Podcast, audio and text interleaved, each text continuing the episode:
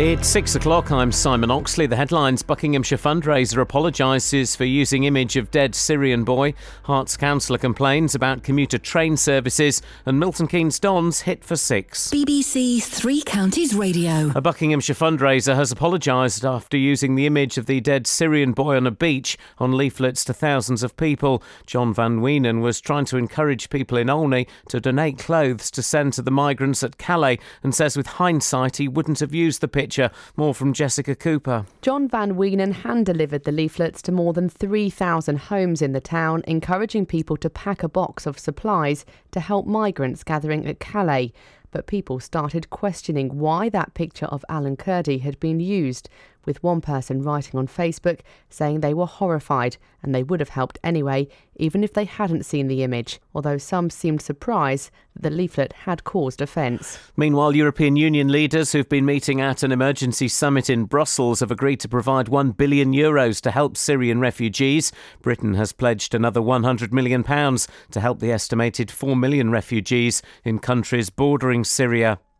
The councillor in charge of transport at Hertfordshire County Council has written an open letter complaining about poor train services on the Thameslink and Great Northern lines. Derek Ashley says passengers have experienced further cancelled trains due to driver shortages. More from Tony Fisher. Mr Ashley says on Sunday there were major cancellations, for which new operators Govia Thameslink have apologised. He says there are also cancellations during the week, and if they don't have sufficient staff, they should just run a reduced timetable.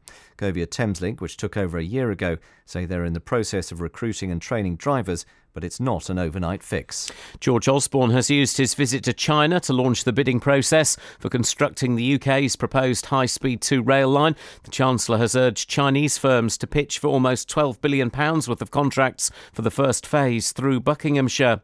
The MP for St Albans says a recycling facility where a major blaze took hold three years ago should be cleared, and if it isn't, the owners should be prosecuted. Today, Hertfordshire Fire and Rescue Service and the Environment Agency meet to discuss how to manage the site. MP Anne Main was speaking after firefighters were called again this week to deal with large amounts of smoke from the site at Apps Pond Lane. This site is a disaster. He's tried to sell some of the product for recycling purposes. It's too wet, too damaged, too useless. Nobody wants the wood that's on this site. It is just one huge bonfire waiting to go up, and I believe the site should be cleared. In sport, Milton Keynes Dons are out of the League Cup after a thrashing by Premier League Southampton at Stadium MK last night. Davis through for Long, Long's onside, chance to make it six, and Long gets his second goal. Southampton get their six. It's an utter demolition of Milton Keynes Dons. It's Milton Keynes Dons nil, Southampton six. The weather, cloud and rain clearing this morning to leave sunshine and showers this afternoon, a maximum temperature 17 degrees Celsius. And you can get the latest news and sport online at bbc.co.uk slash three counties.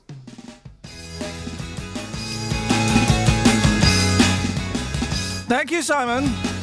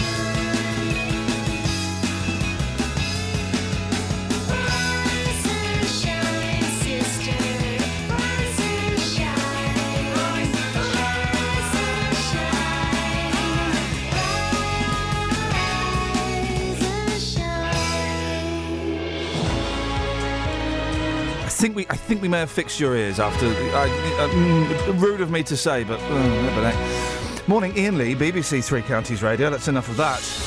Across That's enough of that. Herts and bucks. This is BBC Three Counties Radio. So I've started doing what I can only describe as the um, well, well, I, I can give it two descriptions, so it's not only the dad squint or the old man squint. Right. You see me now looking at the computer screen. I'm doing that. There's the um, that- that- doing that. You see that? And when I go into um, uh, record shops and pick up LPs, I do that. I move it backwards and forwards until I get it into the right. But yeah, uh, every time I go to Specsavers, they refuse to uh, tell me I need glasses. I know my own eyes better than anybody, guys. So what you need to do is go to the supermarket and get yourself a pair of readers like Ju- other old men do. Just buy them. You can just Yeah. buy them these days off the shelf glasses. So today, uh, we mentioned this yesterday. I've written it down. Limp, uh, limp bands. Yeah. So bands have got a really limp sound. This is all inspired by the Bay City Rollers getting back together. They're so limp. Stereophonics.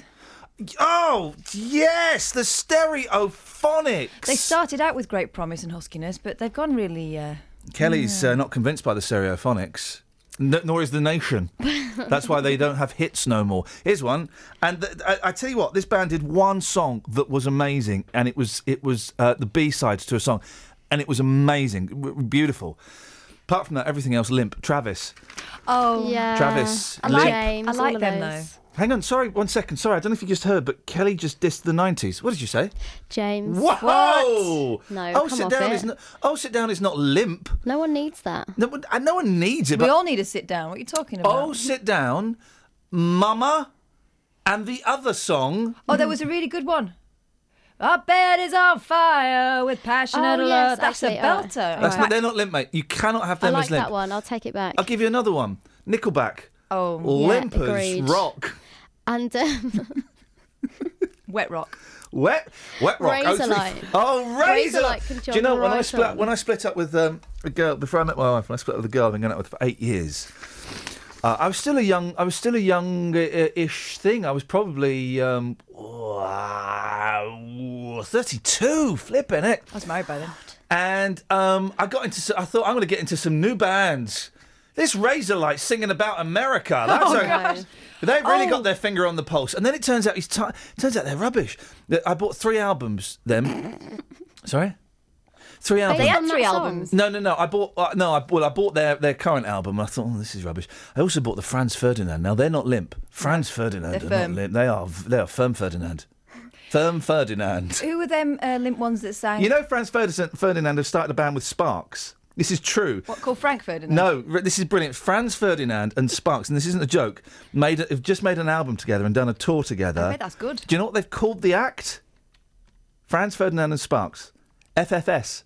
Come on, guys. Come on. I bet that's brilliant as well. I didn't get to see it. Who did uh, that one that went, Hey there, Delilah? Na, na, na, na, na." Maroon 5, because they're on the list. Oh, yeah, they're definitely they're at the top of the list, aren't they? Maroon 5 own the list. It's the Maroon 5 phone in. Hey there, Delilah.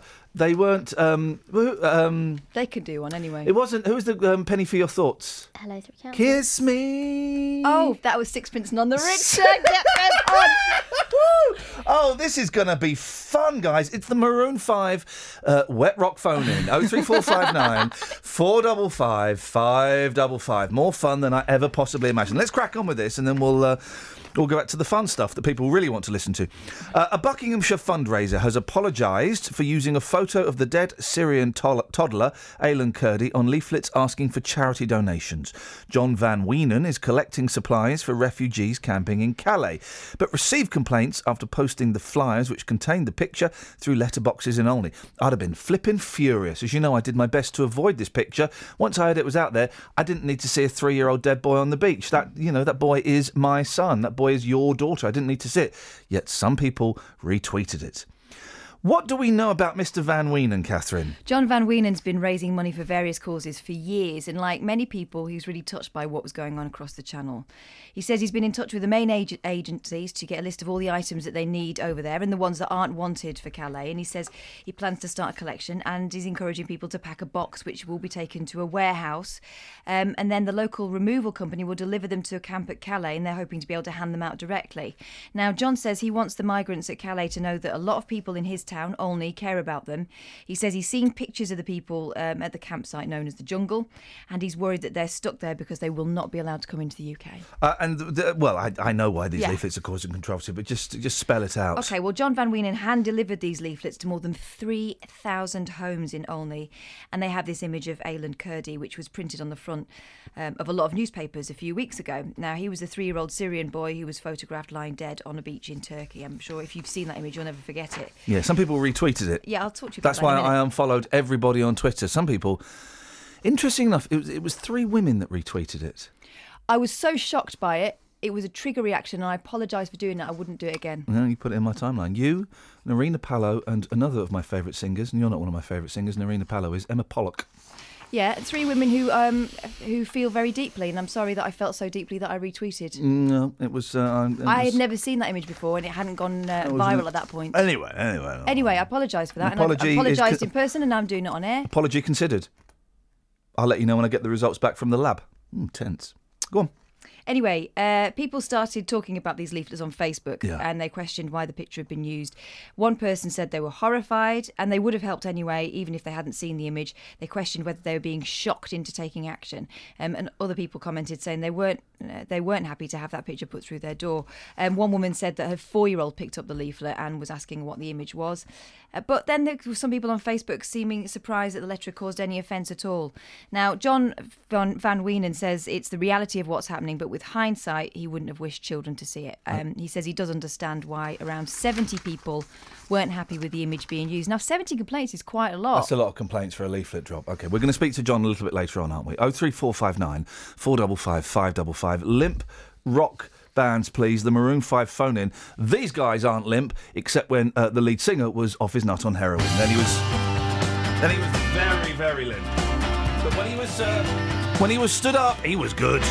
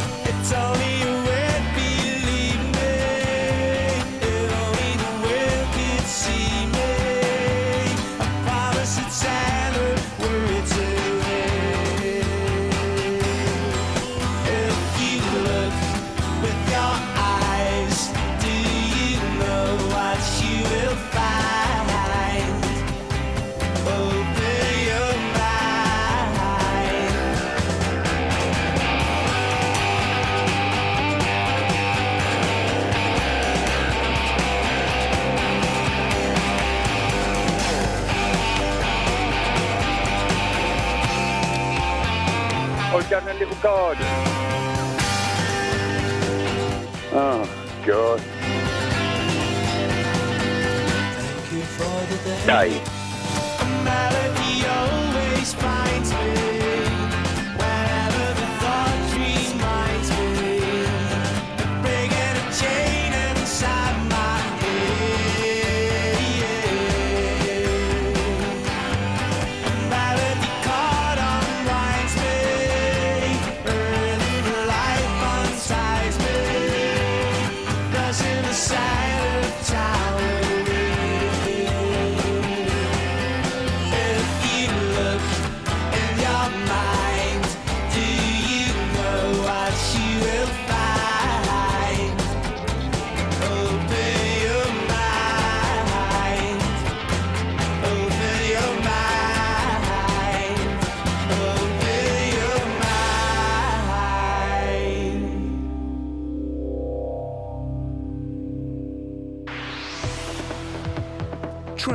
for beds, cards, and bugs. BBC Three Counties Radio. In Potterspury on the A5 southbound, the lane's been closed because of an accident near the High, high Street heading towards Milton Keynes, just north of Old Stratford. There's a lane closed because of that accident. On the North Orbital Road in St Albans, there's roadworks going on in both directions between the Park Street roundabout and the London Colney roundabout, so that could cause some delays later on this morning. And in Chiswell Green on the North Orbital Road, it's looking slow already on the Shell roundabout. On the motorways, it's all clear so far this morning, but on the M1, there's roadworks going on in both directions between Mm. junction 12 for Flitwick Hmm. and 11 for Dunstable, which could cause some delays. Hmm. And on the train departure boards, the 618 service from Bedford to Brighton has been delayed. Samantha Bruff, BBC Three Counties Radio. Thank you very much, Sammy. Limp bands are coming in. Scott says, of course, and we've got to be careful because this is the favourite band of one of our listeners. The limpest band of all is Bread. Who was it who hmm. liked Bread? Um, who was it, Kelly, who liked Bread? Hmm. It was um, can't remember his name. Gosh, Olympus listener by the sounds no, of it. it was um, and it was a real surprise to everyone. Um, um, the guy thinks it's all right to do 70 miles an hour on the A5. Oh, uh, Leslie, yeah. Leslie, Leslie, Leslie, Leslie, they're dissing your favourite band on Twitter, mate. Oh, three four five nine four double five five double five. Limp Rock, Limp Rock. 6.18, it's Thursday the 24th of September. I'm Iain Lee. These are your headlines on BBC Three Counties Radio. A, Buckingham, uh, a Buckinghamshire fundraiser has apologised after using the image of the uh, dead Syrian boy on a beach on leaflets to thousands of people. The councillor in charge of transport at Herts County Council has written an open letter complaining about poor train services on the Thameslink and Great Northern Lines. And George Osborne has used his visit to China to launch the bidding process for constructing the first phase of HS2 through Buckinghamshire, getting some good investment from some good old fashioned Chinese businesses. Original British drama on BBC One. I'm going to tell you a story of the Doctor. On the run, no TARDIS, no friends. What do you want? Clara Oswald, safe, alive, and return to me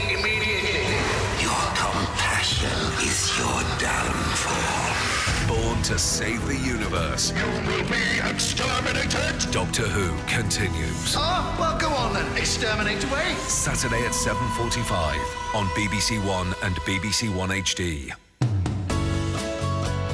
This is Iain Lee. On BBC Three Counties Radio. So, so far, L- uh, Limp Rock.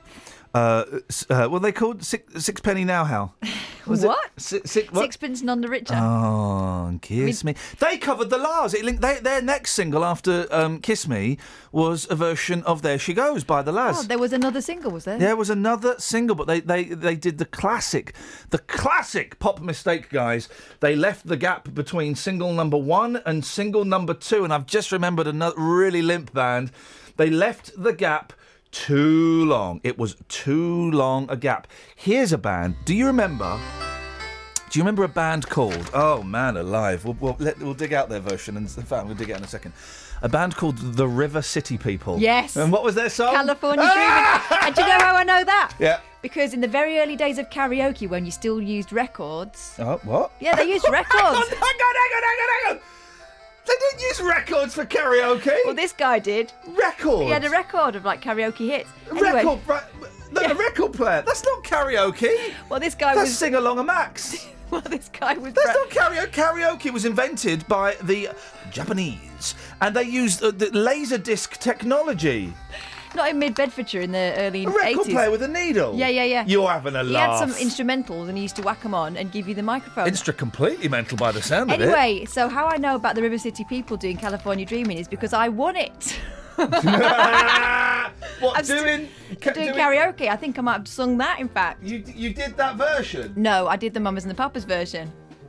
Hang on. Well, you can't really do it on your own, can you? River So yeah, I did the River City people version. Okay, hang on a second. Well, we have to we have to uh, investigate the River City people, and let me just. They were Scousers. Well, I thought. Oh, no.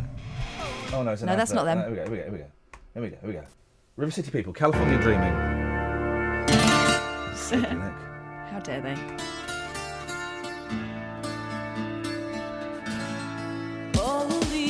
Oh my God! And the sky is Go on, you, so you did it in a faux American accent. We've been singing it in choir. Look at the state of those 90s boys. You're singing it in choir? Yeah, we've been singing it in choir. This isn't choir. praising God. This is praising. Um, It wasn't uh, a God choir, it was a um, Saturday morning all right. music school.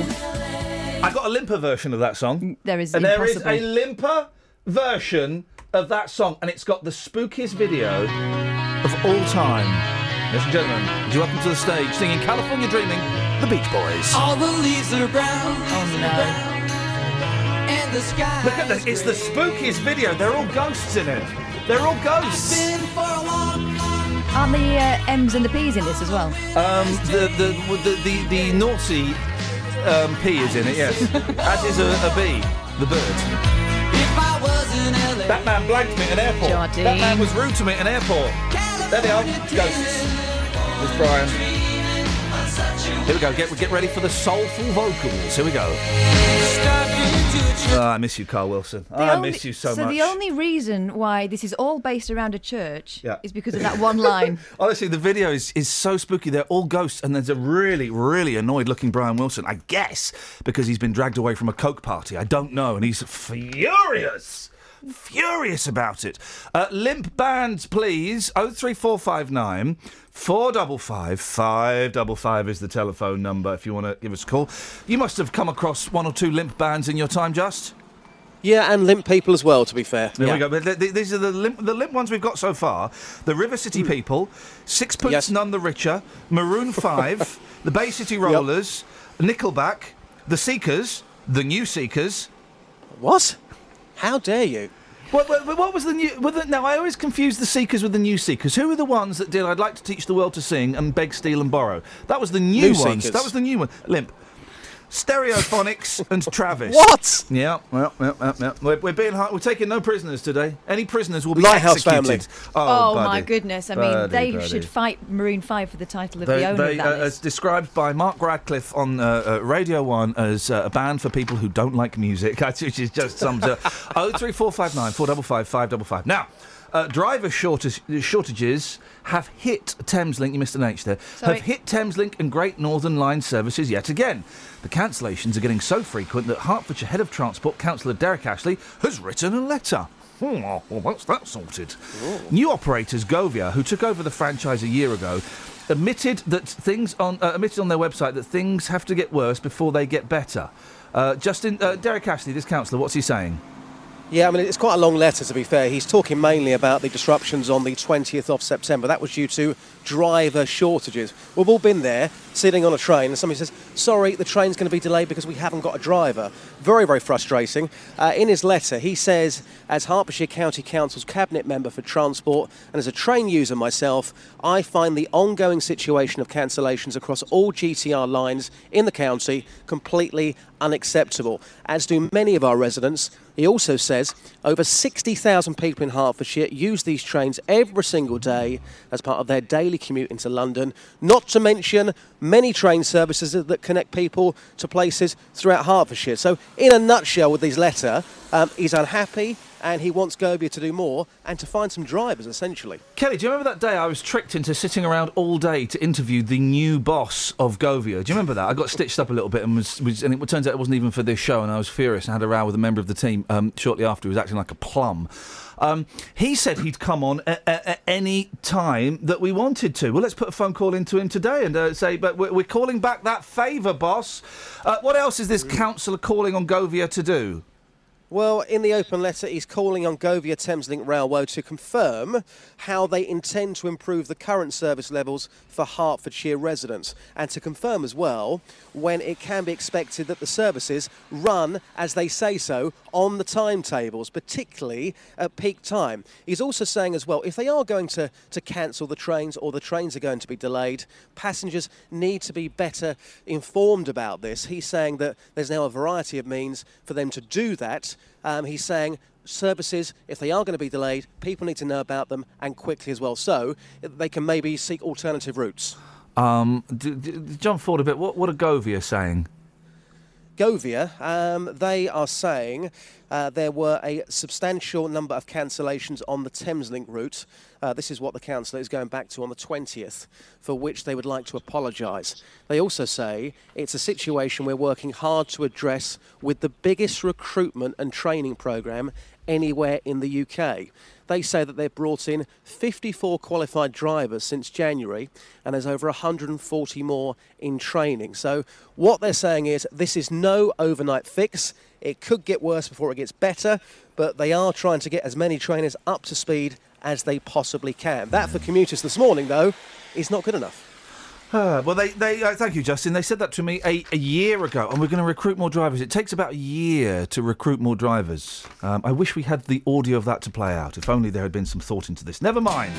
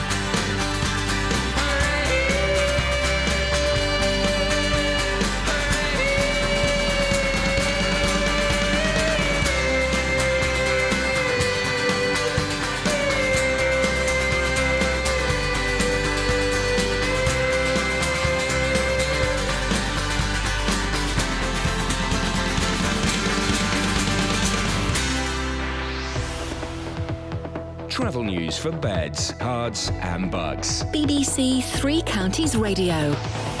The A5 southbound in Potterspury, there's a lane closed because of an accident near the High Street, just north of Old Stratford, heading towards Milton Keynes. In Chiswell Green on the North Orbital Road, it's busy at the Shell roundabout on Watford Road, and also on the North Circular Road in Neasden, there are delays between the M1 at the Staples Corner flyover and Wembley.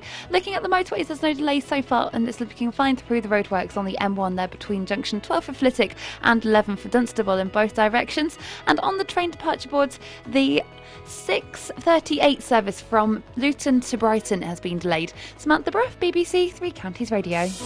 Across beds, Herts, and Bucks. This is BBC Three Counties Radio.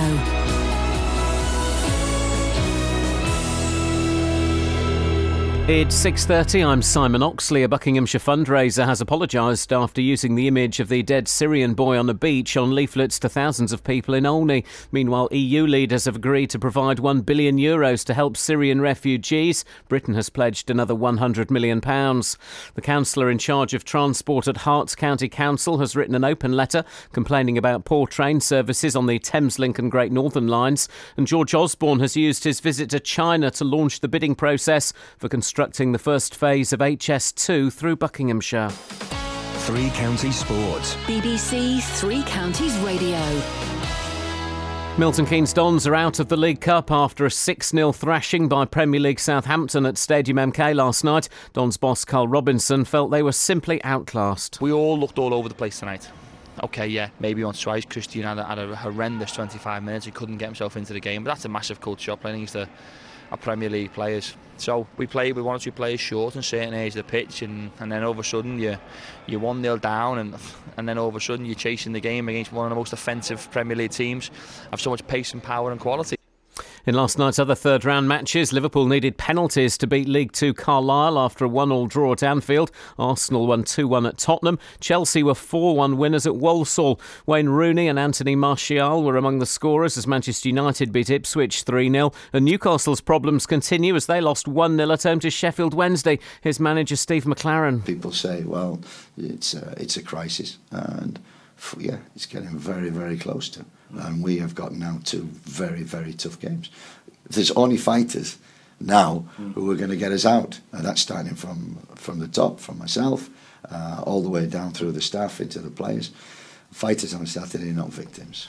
And at the Rugby World Cup, Scotland made a winning start, beating Japan 45 10. Australia also won their first match of the tournament, beating Fiji 28 13. And France beat Romania 38 11 to make it two wins out of two. Their next match is against Canada in Milton Keynes next Thursday. There's one match tonight as champions New Zealand take on Namibia at the Olympic Stadium. That kicks off at 8 o'clock. BBC Three Counties News and Sport.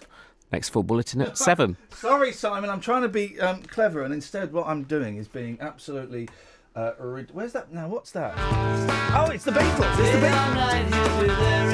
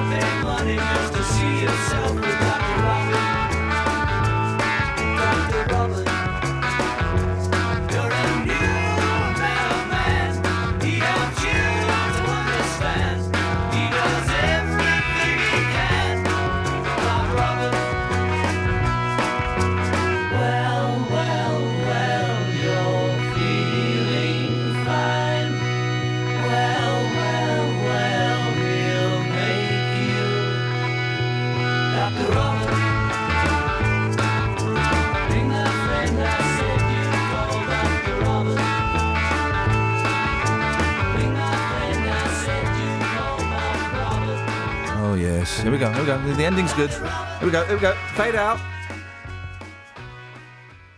It's weird though, and it fades out, but it still ends. I like that song. It's Revolver Day, by the way, guys. It's um, was uh, 47 years ago today that Revolver was released. What are you doing? I'm um, celebrating uh, by dressing up as the psychedelic cover. And don't I look good? Oh three four five nine four double five five double five. Tony's in Henley. Morning, Tony. Oh, good morning, Iain. Uh, Good morning, is Tony. Dunstable today then? How is Dunstable? Dark. Dark and a little bit scary, bit intimidating. Just a hint of a threat of potential violence. Apart from that, beautiful. Where is that violence coming from? well, it could be coming uh, from uh, within me. I mean, that kind of mood. I've lost my cat, Tony. I've lost my oh, cat. no. Yeah, I've lost my cat. worse than losing your cat. No, there isn't, and um, uh, and all the, the people that have been snarky on Twitter blocked. Go on, jog on. Even if you do think you work in radio, blocked. I lost my cat. It's only it's early days, and she's gone because of the dog, I, and I know that. And I'm just last night I felt so guilty. I was thinking I shouldn't have bought that flipping dog until the cat died. She's 16. I could have waited another year or two. And she's not. And I was out. I was out. Is there anything more sad, more pathetic, than and, and pathetic in the true sense of the word, uh, uh, than a 42-year-old man stood in his garden shaking a cat's bowl, going, "Velvet, Bells," and then walking Oh. back Oh, alone. so. Walking What back alone. Oh man, it was a depressing. Night. It was a depressing afternoon. Anyway, Tony, what have you got for us? Well, you remember yesterday I uh, texted in a question Um, Was that for about you- birds? That was about birds tickling each, each other with their own feathers. No, not that one. Ton of bricks or a ton of feathers? No, Did it have no. anything to do Oh, with feathers? No, no, it didn't. But they weigh the same, don't they? No, no, no, no, no. Don't be silly. No, they don't. No, of course. Well, hang on a minute. What's heavier, a brick or a feather? Uh, well, certainly a brick is Right, then you multiply it up to a ton, and it's obviously it's still heavy. I would ra- What would you rather have fall on you, Tony? A ton of bricks or a ton of feathers? Neither. Yeah, but if you had to have a choice, okay, you're strapped to a table on an island owned by a psychopath intent on taking over the world, where he says, "You will, I will kill you. with either a, is ton of bricks or it ton of feathers? But I am a fair man. You can choose which you would like." I would obviously go for the ton of feathers. It's lighter. Mm, well, I think you're probably right. But which island have you got your eyes on then? Well, I, I, this I cannot reveal. I'm, I've got a bid in, and I'm waiting to see if it's accepted. Tony, would you get to the flipping point, please? Yeah, okay. Yeah, so remember, yesterday I texted in a question for you, Oh. which uh, Catherine very kindly more or less answered, but I wondered if Oh. she could continue on with her description. Tony's the guy, how and I you was- fit, Yeah. yeah, how you fit uh, chords to a tune. Tony was the chords from a tune guy. He wanted to know how right. do you know what chords go with the song. I still don't understand how you can't know the answer to this, Tony. You play Well, an you instrument, don't it you? Yes, I do. Yeah, I play the guitar. Well, a lot of it is about listening and finding what fits in your mind, isn't it? So Oh, is so that it? Within It's- okay, it's part of it. You know what scales are, right? So th- th- you have Yeah, scales. yeah, so yeah, within yeah. certain chords, certain notes fit. Yeah, So for example, yeah. I'm just it's a long time since I've done this. So uh, in a G chord, uh, you'll have um, a G, a C, and a D. That's actually right. And there'll be a few other notes that can kind of go in there, right? But in a B chord, you wouldn't have a G. That would be No. nuts. Or Captain Beefheart. Either way, uh, it wouldn't fit. It's just down to God. Is it? Oh, right. Okay. I've got to become religious then. Uh, Hope that's so, what. What kind of uh, songs are you playing on the guitar, Tone? oh, well, I particularly like. I mean, I was inspired by Hank Marvin, who you possibly remember. Yeah, of course I do. Hang on a second. I just need to add the shadows to Yeah. limp rock bands. Thanks very much for reminding me. Oh no, no, no. Hey, Iain, rather than limp bands, what about least limp bands? You mean hard bands? Yeah. That's tomorrow's phoning. That is tomorrow's Oh, right, phoning, good, Tony. good, Thank good. you. That's another idea then. Tony, thank you very much indeed. He's it's- full of 'em, isn't he? He's good. We, we'll, we'll get him on board. So today it's limp bands. Tomorrow it's hard, Hard bands. Tread carefully, guys. Tread carefully for crying out loud. Oh three four five nine. Four double five, five double five. Uh, it seems the biggest news story in the world at the moment is also the dullest. And it's weird because it's the biggest news story, right? And it affects millions of people, literally tens of millions of people. And I don't know anybody that's bothered about it. Is this the Volkswagen yeah. thing? So Volkswagen, and boy oh boy, isn't it ridiculous? Come on, guys, it's, it's Volkswagen. Oh, bigger. So uh, Volkswagen. the head of Volkswagen has stepped. No, no, no, what the head of what? There's no such company. Unless you're German. If you're German, Volkswagen. Well, actually, it's with an F. Volkswagen. Volkswagen. But if uh, uh, uh, uh, if you're if you're anything other than uh, Auf dem Deutsch, it's Volkswagen. You don't go. Yeah, I'm thinking of getting a car. Maybe an Audi. Maybe a Volkswagen. You go. It's Volkswagen. I'm sure Audi's probably Audi. Audi. It's the same company, isn't it? Oh, is it's the same company. Yeah, yeah, yeah. It's all the same. co- It's, it's the same. Hey guys, here's a tip.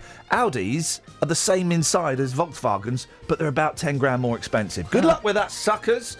So the biggest story is that Volkswagen.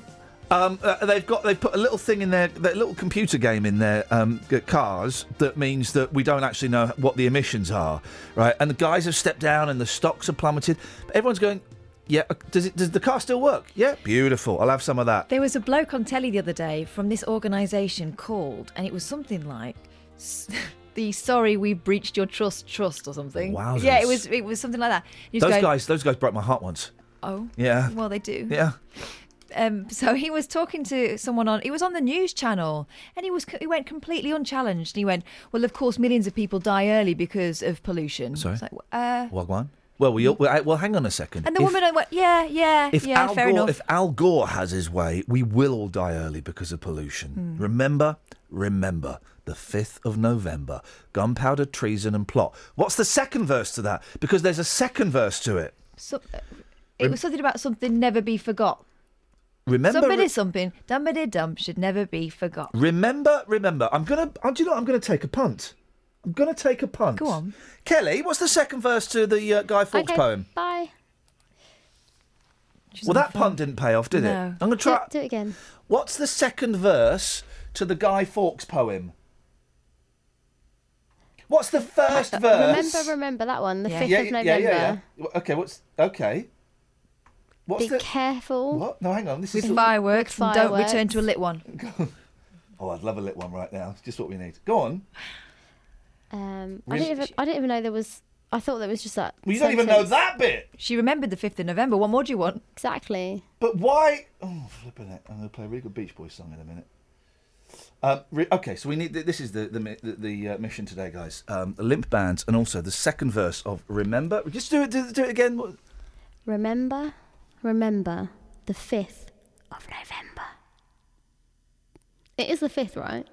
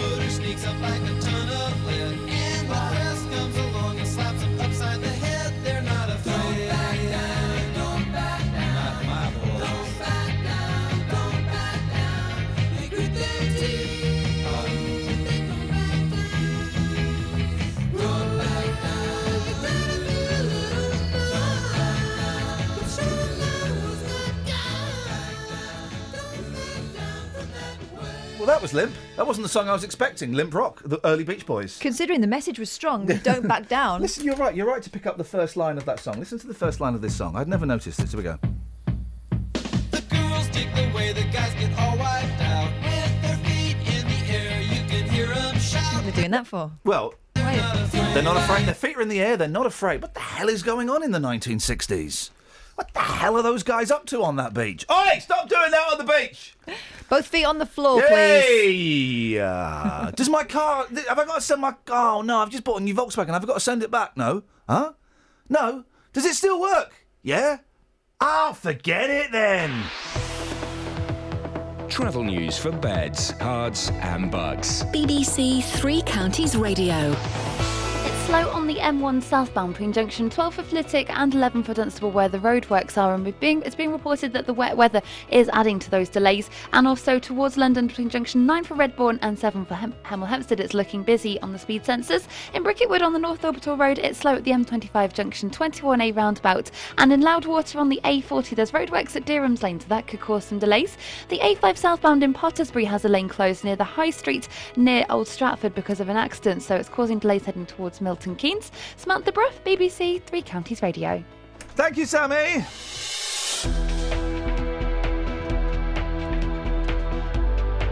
Six forty-five.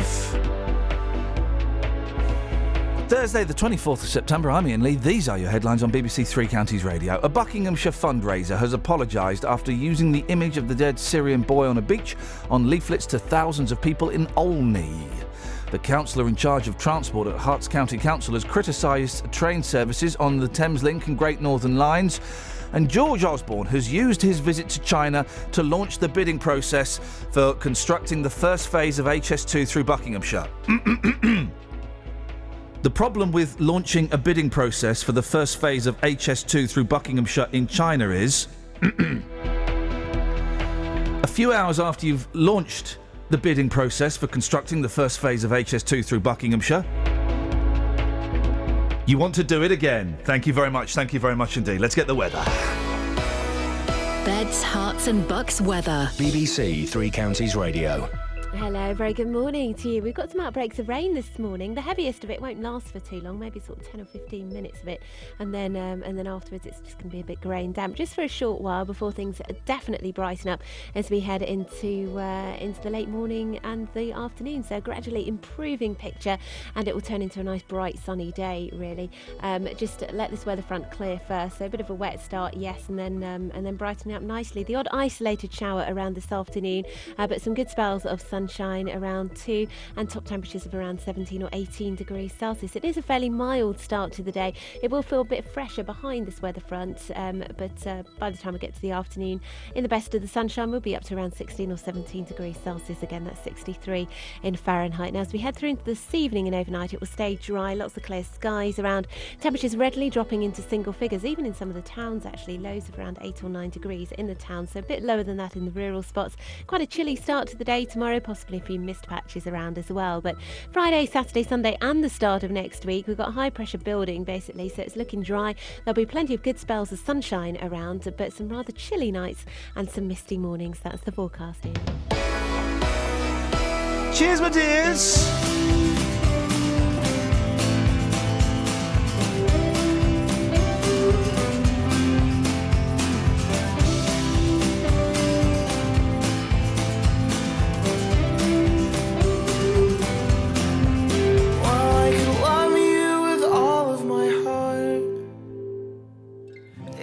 Just gave me the chance to, I'd rather never see you ever again than play along and pretend to be just friends. But if my chance don't ever come, take my heart, take my heart.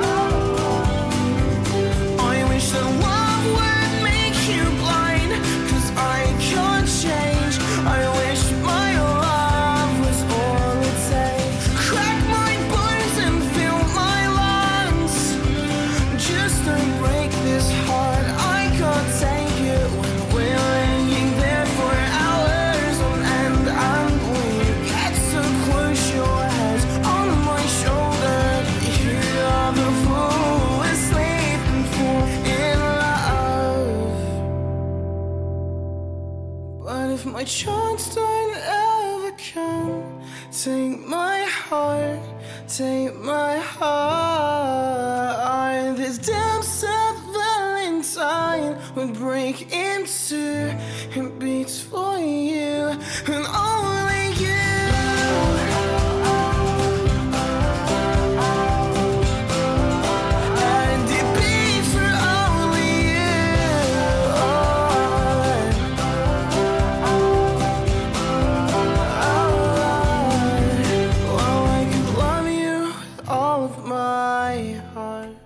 Um, that was the BBC introducing track of the week. And Kelly, ah, shame on you, Kelly Betts. Because you played us a beautiful ballad yesterday by a young. I Imagine this: twelve-year-olds writing music, not just writing na na na, see the sun, na na na, having. F-. Let me write that down. That's really what, good. What did I just sing? Na, See na, the na. sun, having fun. having What, fun. no, what was the bit before the see No- the sun? no, no, no. no, no, no. See the sun. No. no, no. What? Having fun. Having fun. We'll have that. Uh, there, well, that's a new song. Um, but it's a tw- song by a 12 year old. It was brilliant. And It the- honestly, good. this is brilliant. This is genuinely brilliant, right? It was a 12 year old saying, Remember, remember when I was seven? I was so alone. Then you bought me a scooter. Remember the scooter you bought me? And it went on. The next verse was Remember when I was eight? I was so alone. I wanted a mobile phone. I still love my scooter. That was brilliant. It was, it was absolutely and I brilliant. thought that was the. I thought you were playing that to me for the BBC introducing track. That will be on Saturday's show, will it? It won't be, but Oh. um, I'm sure that she will join us in the future. Can we play She's it? got potential. Can we play it? Of course you can. Dig it out. It's, it's flipping brilliant. I mean, it's a little bit, you know. When would you like but she's to play? 12. She's tw- oh, she, it's brilliant. I mean, but I, I, when I was twelve, I was um, Well. I was playing with my Jet Set Willy. Of course, you know, when I was 12, I was in a very successful girl band called Wow. Wow. Um, um, and, and here's a fact: days. Catherine has turned down a million dollars for Wow to reunite. Not a million dollars. They don't know. I'm going to make an excuse. I'm not going to. Oh, you not you I'm not gonna- said no. I'm gonna lie. She's been, Wow have been offered a chance to reunite, and Catherine is is una- unavailable that evening Oh, because she no, doesn't a want to shame. do it. I'd love to see those girls get back together. I really. Anyway, let's find that song. We'll have a bit of that later on because it's flipping brilliant. Who was that guy? That guy was Arthur Walwyn. Arthur Walwyn. Yeah. Arthur Whirlwind. You would like his album, actually. I Iain. don't know if I would. You would. It's called Sleepless. Is it like that? It's a, it's a mixture of stuff. Okay. Well then. Good luck with that, Arthur. It's not my cup of tea. Uh, someone, and uh, uh, well done, Arthur. I'm an old fart. You don't care what I think. It's the young kids. Someone said to me uh, on Twitter yesterday, and I thought I came up with a really good answer actually, and it summed up my life. Are there any new bands that you're into? And I replied, "And I'm an old band, I, uh, old man. I have all the bands I need. I don't need any more bands. I've got all the bands. I know. I know what bands I like. Most of the bands you like are before your time Yeah, anyway. yeah, yeah, yeah. Just think, in about five years' time, when all of my bands have died off, there'll be, uh, think of all the money I'll save on concerts. There'll be no one for me to go and see. the way They'll you like dead. your bands is already done. So there's no evolution. They're not going to go in a different direction that you disapprove of because you know exactly where they end up. I like my bands like I like my coffee, white and sweet. No, black and strong. No. No. Uh, anyway, Made th- by someone else. That's the one. Thank you very much indeed. Angela Merkel. Angela. Good morning. Guten Morgen, mein Herr. Angela, when you hear um, uh, Angela Merkel pr- pronouncing her name with a hard g, that must really uh, that must really irritate you. Oh, I'm used to it now. Yeah, you're used to it. You're Yeah. used to her hard g. Okay. What have you got for us, Ange? Well, you, I heard you saying earlier. Remember the remember the fifth of November. That's that's absolutely correct. We said it, and we could not remember what the uh, the second verse of that was. Well, Kelly couldn't even remember the first verse. I, I'm I'm not sure, but I think it might be Yeah. uh, gunpowder, treason, and plot. Yes. Yeah, we got that bit. That's the fir- that's, that's, we're still on the first verse there. Now, now we want the bit that goes da da da da da da da da da da should never be forgot. That we forgot. Remember the fifth of November, gunpowder, treason, and plot. Yeah, we got that bit. I like what you're doing. You're doing what you're doing. What I do. You're taking the run up, thinking if I take the run up, it's just going to come, and it doesn't come, does it? Mm, remember, no. remember, the 5th of November, gunpowder, treason and plots. Should never be forgot. Oi! But we forgot. We've forgotten. Oh, good grief. Angela, it's a good effort. Thank you very much indeed. I say good, it's incorrect. I'm tempted to play a song by the Kinks that you've probably never heard. That's good. Do you know me to tell the story about the short zip? Yeah, go on, tell the story about the short zip, but keep it short. Well, it's a local man that's complained about it. Oh, local vocal. Marks and Spencers have changed the recipe for their chino trousers What the to heck? involve a shorter zip. And this chap, Simon Astley, spotted the problem when he bought a Simon new. thir- Astley? Yeah. Cute Astley. He bought a new £30 pair. That's what people say to me. Cute Astley, thanks. The 63 year old who shopped at the store for decades He must be tired. It must be tired. Thank you. compared his trousers to his old ones. He says it's uh, the bottom of the zip finished one inch higher than previously. To be precise, the crotch to zip measurement was two inches for years, and now it's three. Right, and this is what he says. Here he come says. the Kinks. Oh. He's got to go up and over, and he's not happy about it. Go on, go on. Up and over what? Oh no! Hey, this song is from the film Percy, so it fits in quite nicely.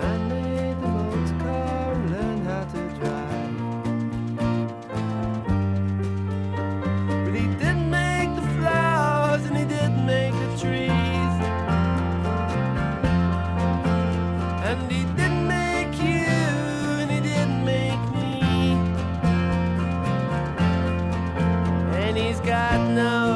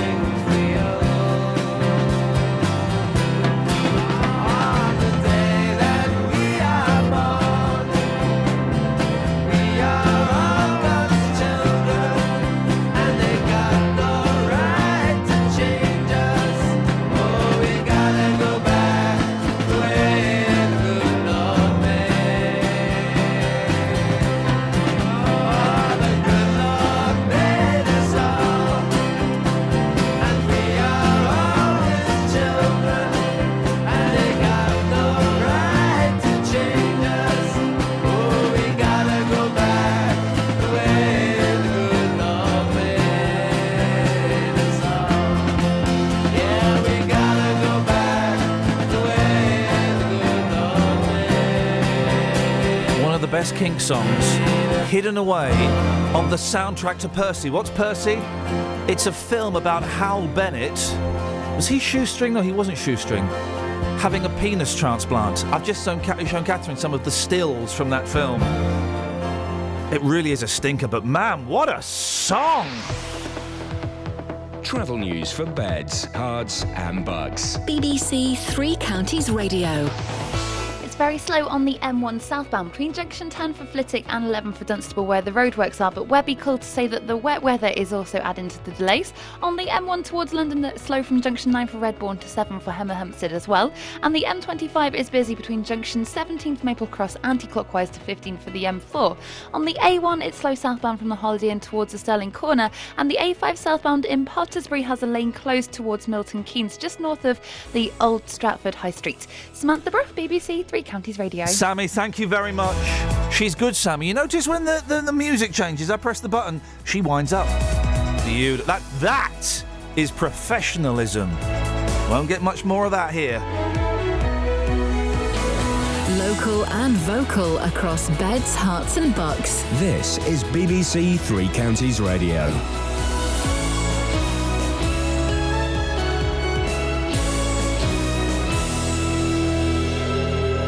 It's seven o'clock. I'm Simon Oxley. The headlines Buckinghamshire fundraiser apologises for using picture of dead Syrian boy. Herts councillor criticises commuter train services. And Milton Keynes Dons hit for six. BBC Three Counties Radio.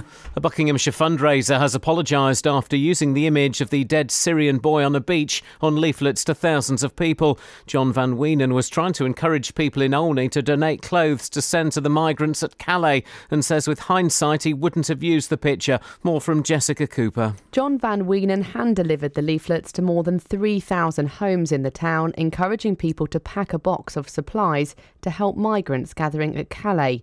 But people started questioning why that picture of Alan Kurdi had been used, with one person writing on Facebook saying they were horrified and they would have helped anyway, even if they hadn't seen the image, although some seemed surprised that the leaflet had caused offence. Meanwhile, European Union leaders who've been meeting at an emergency summit in Brussels have agreed to provide 1 billion euros to help Syrian refugees. Britain has pledged another 100 million pounds to help the estimated 4 million refugees in countries bordering Syria. The councillor in charge of transport at Hertfordshire County Council has written an open letter complaining about poor train services on the Thameslink and Great Northern lines. Derek Ashley says passengers have experienced further cancelled trains due to driver shortages. More from Tony Fisher. Mr. Ashley says on Sunday there were major cancellations, for which new operators Govia Thameslink have apologised. He says there are also cancellations during the week, and if they don't have sufficient staff, they should just run a reduced timetable. Govia Thameslink, which took over a year ago, say they're in the process of recruiting and training drivers, but it's not an overnight fix. George Osborne has used his visit to China to launch the bidding process for constructing the UK's proposed high speed 2 rail line.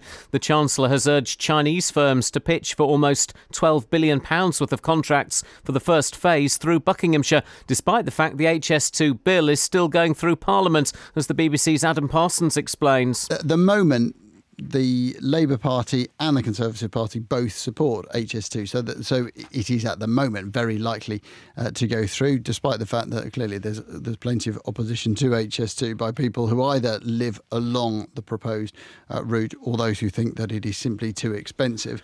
Police in Luton say staff at a post office in the town have been left traumatised by yesterday morning's armed robbery. A man armed with a handgun robbed the post office in Calverton Road at around 7:30. He's described as black, of medium build, wearing dark clothing with a high visibility jacket. He left in the direction of Lamorna Close.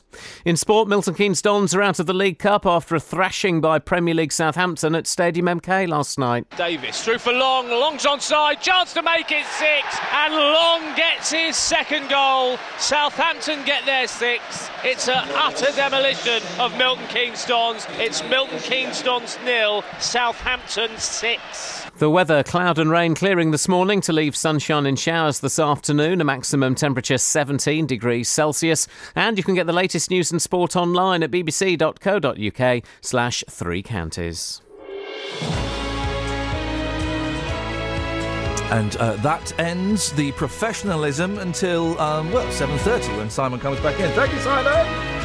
Morning, Iain Lee, BBC Three Counties Radio. Lots to talk about this morning. Tomorrow, would tomorrow, guys, please stop texting these in. Tomorrow we're doing hard bands. Today we're doing limp rock. So far, this is a list of the limpest bands known to mankind: The Shadows, The Lighthouse Family. Oh, I've got another great phone in as well. River City People, Sixpence None the Richer, Bay City Rollers, Nickelback, The Seekers, The New Seekers, The Not No So New Seekers, The Stereophonics, Travis, and the king of limp bands, Maroon 5. We can also do um, bands and artists that you can short you shorten the name of. So the Shads, the Shadows are the Shads. Um, can't think of Um, one one D. One D. Macca. They were never the Beats, though, were they? They were never. They were never. They were never the beats. Never the beats. Across Beds, Never the Herts, beats. and Bucks. This is BBC Three Counties Radio. And also, for crying out loud, verse 2. Remember, remember, the 5th of November, gunpowder, treason, and plot. Diddle, diddle, diddle, mm, diddle, should never, never be be forgot. Hey! But we've forgotten. And do we? Are there any other? What are there any other failures that we that we're celebrating? Because Guy Fawkes was a failure. I suppose Well, we're no, kind of ce- success for the king. we're, yeah, we're, we're celebrating the fact that, that we're, but, we're celebrating Guy Fawkes' failure. Yeah. Are there any other failures that we um, we make dolls out? I do miss Penny for the Guy. I don't like looking back fondly. I think the world now is generally significantly better than in 1977 when you know. When I, but I, I do miss Penny for the Guy, and I do. I, I tell you what I miss. Children um, trundling around effigies of Catholics. Yeah, I, I miss right kids using their dad's jacket and trousers and shirts without permission and stuffing newspaper in them and pushing them around in the wheelbarrow going penny for the guy. I also miss kids dressing up as guy but pretending to be dummies. I miss that. Penny for the guy. I miss that. I miss that. Yeah. We don't have that It's a anymore. shame, isn't it? It's good. And do you know why we don't have it anymore? Political correctness No. gone uh, No. wild No. America. because America don't do it No. because of Halloween. Thank you. Right. Because of Halloween. So the American Halloween. Well, actually, I think you'll find that Halloween is a Scottish tradition that started in 1636, uh, and then it made its way to England, and then America. Yeah, I know. Sam- I'm Sam Hain- cleverer than you. Sam Hain, innit? Exactly. Is he? He's doing the new Bond theme, It's isn't he? very good. Um.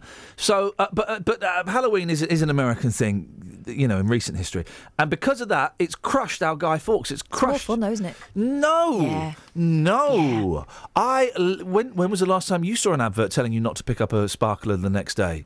Exactly. Kids these days have got no ideas. Oh three four five nine four double five five double five. So limp bands. Artists we can shorten, and uh, uh, which other failures do we celebrate? Eddie the Eagle Edwards! Hmm. A Buckinghamshire fundraiser has apologised for using the now infamous image of Syrian toddler Aylan Kurdi, uh, Aylan Kurdi on leaflets asking for donations for Calais. John Van Weenen has had a number of complaints from people upset at being confronted by the hard hitting image. John joins us now. Morning, John. Morning, Iain. How are you? Yeah, good, thanks. What were you thinking?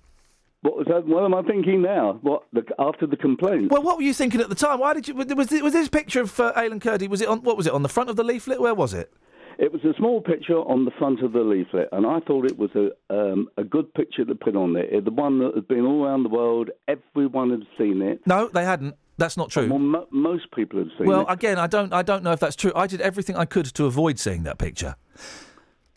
Everyone has seen that picture. As far as I, it's been on every newspaper, every news channel, in every newspaper, every television. But it, that doesn't mean everyone had seen it, John. And, to, and to to push it through someone's front door is is you must have realised that was a little bit um a little bit sneaky to do that. Well, I think you're using the wrong word there, Iain. What word should I be using, John? I think it was, um, with hindsight, I would have probably used a different picture, one a little less dramatic. But I thought at the time it was the right picture. If you look at charities generally, and they um, need to attract revenue or whatever, they use dramatic pictures. All yeah, very rarely do they use a, dead, a picture of a dead three-year-old. Well, that picture's been round the world. No, John, but you keep saying that. You keep saying that. But we, we, we, we, we, we did, some people did their best, me included. I did my best to avoid it, and I, I, I unfollowed everyone on Twitter after it was retweeted, and I was forced to see it. Um, but, but but people don't want that pushed through their, their, their letterbox, do they? There's, it's one thing it being in the front of a, of a petrol forecourt, and again, I thought that was unfair. But to push it through someone's letterbox, you must have thought, John, this is actually going a little bit too far. It's, I mean, you, you, you had good I intention, but um, no. wow, wow. Well, there you are. You've got nothing to say because I didn't think it was uh, too dramatic at the I've got a few things to say, John, but I'm biting, I'm biting my tongue to be polite. Well, 70 people have gone onto Facebook and they've had a chat. Now, the interesting thing is that um, when I saw it, I'm not on Facebook myself, but when I saw um, someone showed Oh, you should go on there. There's loads of pictures of uh, that are really unpleasant on there. You might like it.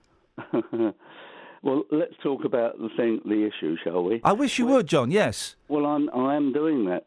Um, when I saw uh, what people were putting on Facebook, and it was only small, there were 70 people out of 3,300 doors that I put leaflets. to. 70 people is still a lot of people to be upset. John, come on. You must, John, John, come on.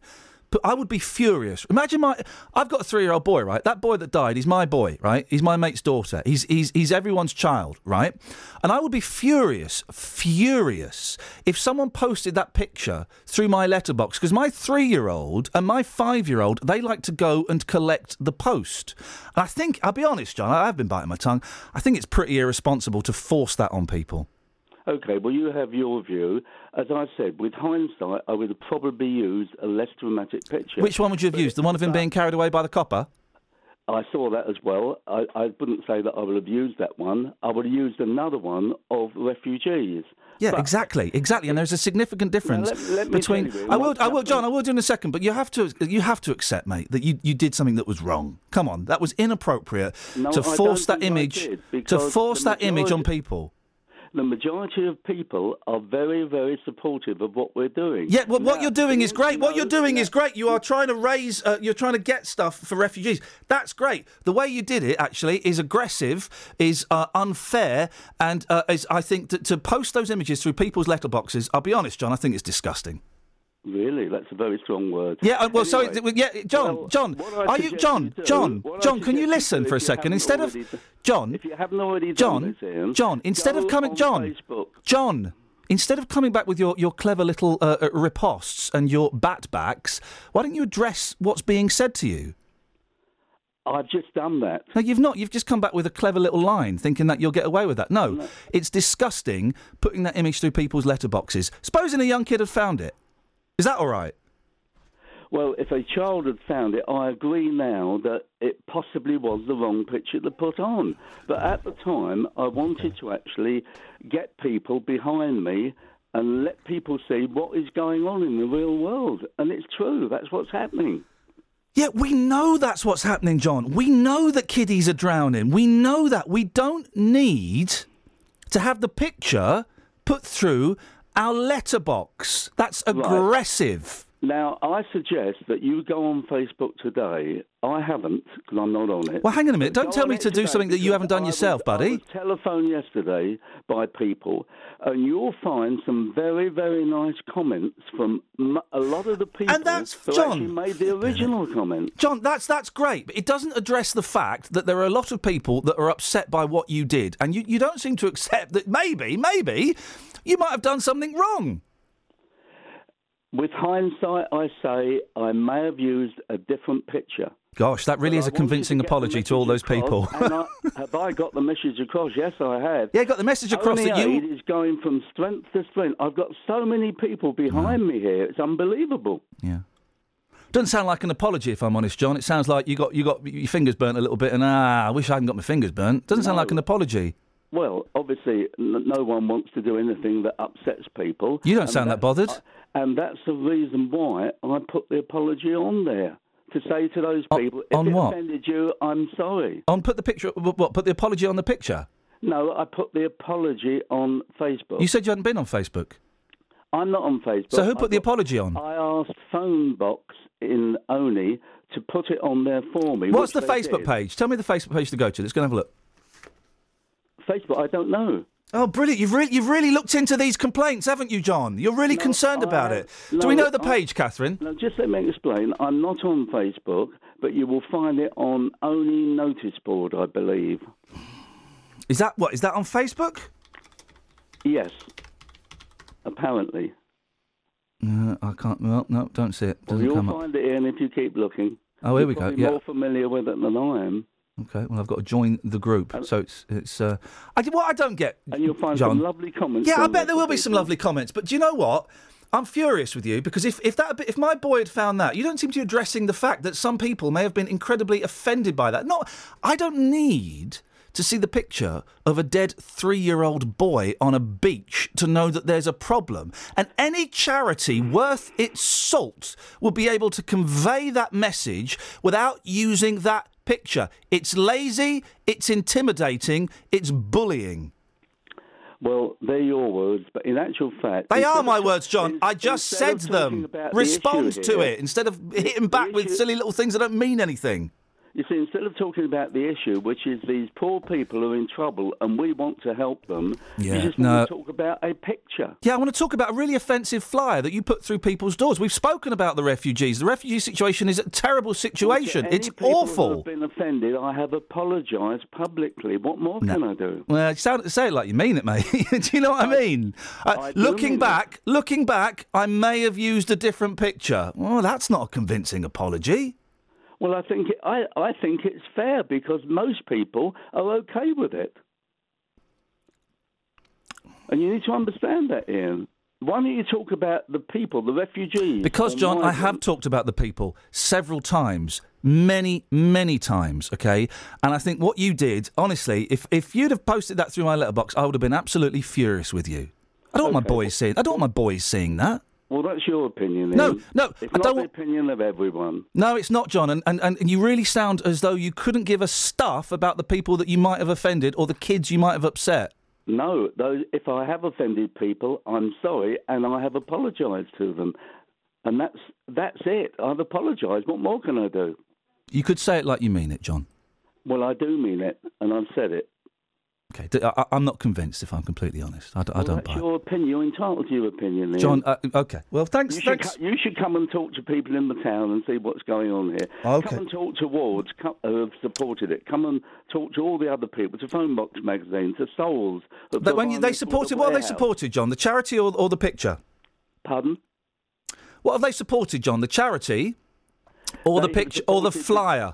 They have supported what we're doing, Olney Aid in taking aid. No, no, no, no, no, no, no. That's not what, John. That wasn't the refugees who are in question. That wasn't the question, and I'm not in any way knocking taking the, uh, the the stuff to the refugees. I'm assuming you've sorted it out with the people that are actually working on site. Yes, I have. Excellent. I'm asking: Are they supporting the charity, or are they supporting the aggressive, offensive marketing techniques that you're employing?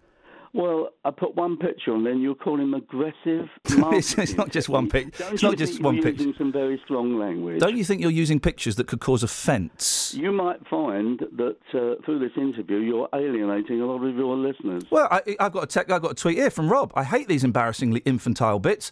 You're better than this. John is standing up to this idiocy well.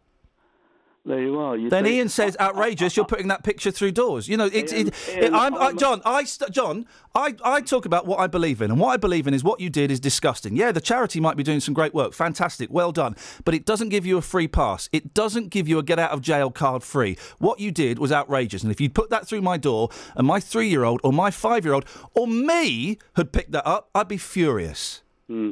You're talking very infantile uh, terms there. Why don't you ins- Why don't you address what. I've just said? Why don't you instead of doing your snidey little uh, laugh and your little ba- uh, uh, bat backs? Why don't you address what I've just said? You're a professional interviewer. Why don't you address the point? And you're really quite hostile. Why don't you Why address? calm down? Why don't you address instead of patronising me, John? Why don't you address the point I just made? you. I'm just saying. One more time, sir. Down and talk about the issue. One here? more time, sir. Why don't you address the point I just made? I've addressed your point, Iain, and I've told you exactly what I've done. If it offended people, I've apologised. That's the best I can do. But I want to get aid collected and get it out there. I certainly don't want to upset people. And I put that right with a proper public apology. And I am sorry. What more can I say?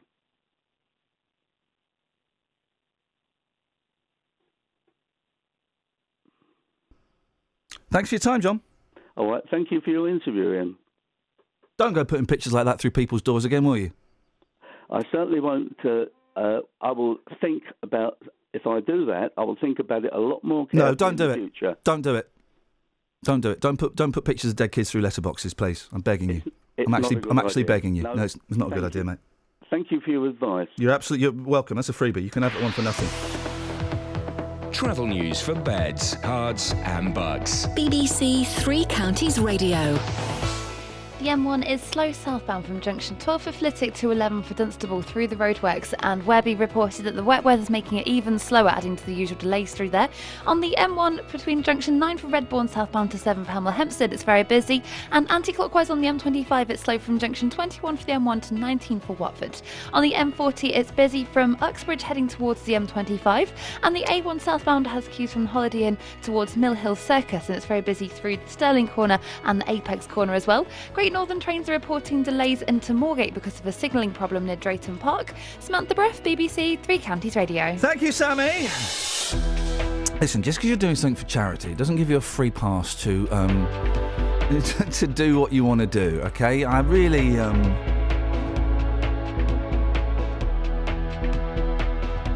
Boy, didn't he sound apologetic? A Buckinghamshire fundraiser has apologised after using the image of a dead three year old boy on a beach on leaflets that were posted to thousands of people in Olney. The councillor in charge of transport at Herts County Council has criticised train services on the Thameslink and Great Northern lines, and George Osborne has used his visit to China to launch the bidding process for constructing the first phase of HS2 through Buckinghamshire. This is Iain Lee. On BBC Three Counties Radio. Let's put it out there. I, I, there's a nice mix on Twitter. I like that. Some saying I was, um, um, well, Rob calling me an idiot. Um, someone calling uh, th- that gentleman um, a, a, member. Um, I'm genuinely angry there because it is. I have to think. Um, first of all, I don't like things being put through my letterbox anyway that don't that have nothing to do with me. But I'm not one of those people that gets really angry about. Um, Junk mail. Junk mail. Pick it up, put it in the bin. Pick it up, mm. put it in the bin. It's fine. Free paper, yeah, I'll have a look at that. Then I'll put it in the bin. It's fine. But I do think my boys go. They like to. I'm sure your girls do. They like to go and collect the, the post. And if it's like uh, the leaf about a car, oh, it's it's for you. Yeah. And they get, oh, brilliant, got a letter. If my boys had picked that up, how do I explain that to my? I, I, I shouldn't have to explain that to a three-year-old. Shouldn't have to explain that to a three-year-old. And listen, I get the argument that this is a horrible thing that's happening and we shouldn't turn our backs on, on what's going on and we need to be, you know, it's all right for adults to be shocked by it. But we've got a responsibility to our children. too. responsibility to our kids, and also as soon as I knew that picture was out there, I I try and I did see it because uh, you retweeted it, Yeah, Catherine. I'm sorry I- about that. No, no, it's fine. Uh, and a couple of other people did, and it was like. But you only need to see it once for it to have the impact. Well, I didn't don't need to see it. I've it. got a three-year-old boy. Uh, Do you know what? I imagine what he looks like dead sometimes because that's what parent, as parents we do is we we, we make the worst case scenario. That's my boy in that picture. That's your little girl in Mm. that picture. You know, that's all of our children in that picture. I don't need to see it. As soon as I knew it was out there. I thought I, I'm going to do my. I'm, I know I'm going to come across it at some point, but I'm going to do my best to uh, to avoid it. Not to bury my my head in the sand about the refugee crisis. And boy, oh boy, are there some snarky tweets and texts about whether they were. They, they, I've, I've got well, read saying that he was killed by his dad. Killed by his dad. Okay, nice one. Thank you very much indeed. Um, but uh, not because I'm burying my head in the sand in the refugee crisis. I didn't need that image to know that there was a refugee problem, that people, that children were dying. I didn't need that image. The arrogance of that man. Well, if I did it again, I might think differently. Oh man! Uh, let me throw it out there because maybe, maybe genuinely angry. That was a, that was a proper row there. That was slough. That was Ian Rugby there was having a was having a slough row. uh, um, uh, maybe you agree with that bloke. Maybe you agree that yeah, putting that image through people's letterboxes is okay. Oh three four five nine. Four double five five double five is the telephone number. I would like your thoughts on that, please. I think it's um, disgusting. I think it's disgusting to put that through someone's letterbox, to put it into their house. It's kind of symptomatic, though, isn't it, of how much we share now, and we think it's all right to share things like that. Mind you, he said he's not into Facebook, so he's not even involved. Sue in that Sue says your boys didn't pick it up, so where is your argument? Could have, should have, would have. He has answered the question He has apologised. Stop trying to look clever. You are yourself look foolish. I don't care if I look foolish or not, mate. You, he made a mistake. He apologised. Didn't buy his apology. What more can he do? Just because you don't agree doesn't make it the crime of the century. Let him talk. You're meant to interview him, not talk over him. Well, the thing is, he wasn't answering the questions. He was coming back with snidey little uh, back uh, backhanders. Jack in Olney, can you ask John if he still has the poster up with the picture on it in his front window of his house in the High Street on Olney? Gosh. So mixed, um, mixed responses. That always makes me think I'm doing my job well when I get me. If everyone agrees with me, I don't think I'm doing my job properly. If everyone disagrees with me, don't think I'm. If, if there's a nice equal balance, yeah, I'll have that. I'll have that. I'm doing my job properly. Oh three four five nine four double five five double five. On a lighter note, Katie's in Leighton Buzzard. Good morning, Katie. Good morning, Iain. Good morning, Katie. Um, you you know verse two. I do. Remember, remember, the fifth of November, gunpowder, treason, and plot. I see no reason why gunpowder season should ever be forgot. Ladies and gentlemen, ladies and gentlemen, fantastic. I miss the whole bonfire night and the penny for the guy thing. It's ki- it's gone, hasn't it, Katie? Iain, I'm 88 years old. It doesn't make any sense at all to me. I can't see and I can't hear properly Oh. and I can't walk properly. Oh, blimey. So, um, you know, when you get to my age, you don't care a damn. Well, you must care about something, Katie. What do you care about? Children, Yeah. animals. Oh, my little. You may, I don't know if you heard, Katie. My little cat's gone missing. Oh dear. It's I, oh. I absolutely love animals. Yeah. Have you got any pets? Not now. I can't. I live in a middle floor flat. Hmm. Ah, okay. Take them for walks. No. Uh, Get get a get a get a hamster and put it in one of those balls. I'll get you and put you in a ball. Katie, you little tease. Thank you, Katie. Have a nice day. Oh three four five nine four double five five double five is the telephone number. Uh, if you want to give us a call, eight one three double three. Start your text three C R. We go. Now, passengers travelling on Thameslink or Great Northern train lines through the three counties have experienced further train cancellations due to driver shortages. When new operators Govia took over the franchise a year ago, they admitted things have to get worse before they get better. Well, it's got to the point that the councillor in charge of transport at Hertfordshire County Council, Derek Ashley, has written an open letter. Uh, Derek joins me now. Uh, Derek, what does the letter say and what do you hope to achieve with that? Well, can I say first of all that um, one of our roles is to represent the travelling public in Hertfordshire, and um, we we accept the fact that uh, Govia have got uh, staffing problems and uh, and fewer drivers than is re- than is required. What I'm what I'm actually saying is when they took this franchise over about a year ago, and it was obvious they didn't have enough drivers to run a full service, they really should have introduced a temporary timetable, particularly at weekends, to actually run a service that they had enough staff for. Well, the, the problem really is the fact that uh, What li- cancellations cancellations are all very well, but what the public want us is certainty. And uh, if we have a train service that's slightly less than advertising and is certain it's going to run, it's much better than advertising a service with these ad hoc cancellations. Right, back to the original question. What does the letter say and what are you hoping to achieve? Sorry, the letter actually is, is is actually drawing attention to the fact that these cancellations are still going on, and uh, I do make the point that uh, until such time as they've got uh, sufficient drivers, they should introduce a temporary timetable, particularly at the weekends, so that people have got certainty that trains will actually run, and we're not faced with these ad hoc cancellations. There's a bit of a mend and make do operation at the moment. And we think that Govia should uh, be realistic and say, okay, until we've got sufficient drivers, we'll operate a temporarily reduced timetable. Uh, do you think they're going to listen? Because they've had so many complaints that they don't seem to. Uh, that, are they going to listen to your letter? Well, I'm not sure, but as I say, we're making the point on the behalf of the travelling public in Hertfordshire, and hopefully they will consider it. Uh, it make, they make it quite clear on their website still there are going to be cancellations due to shortage of drivers.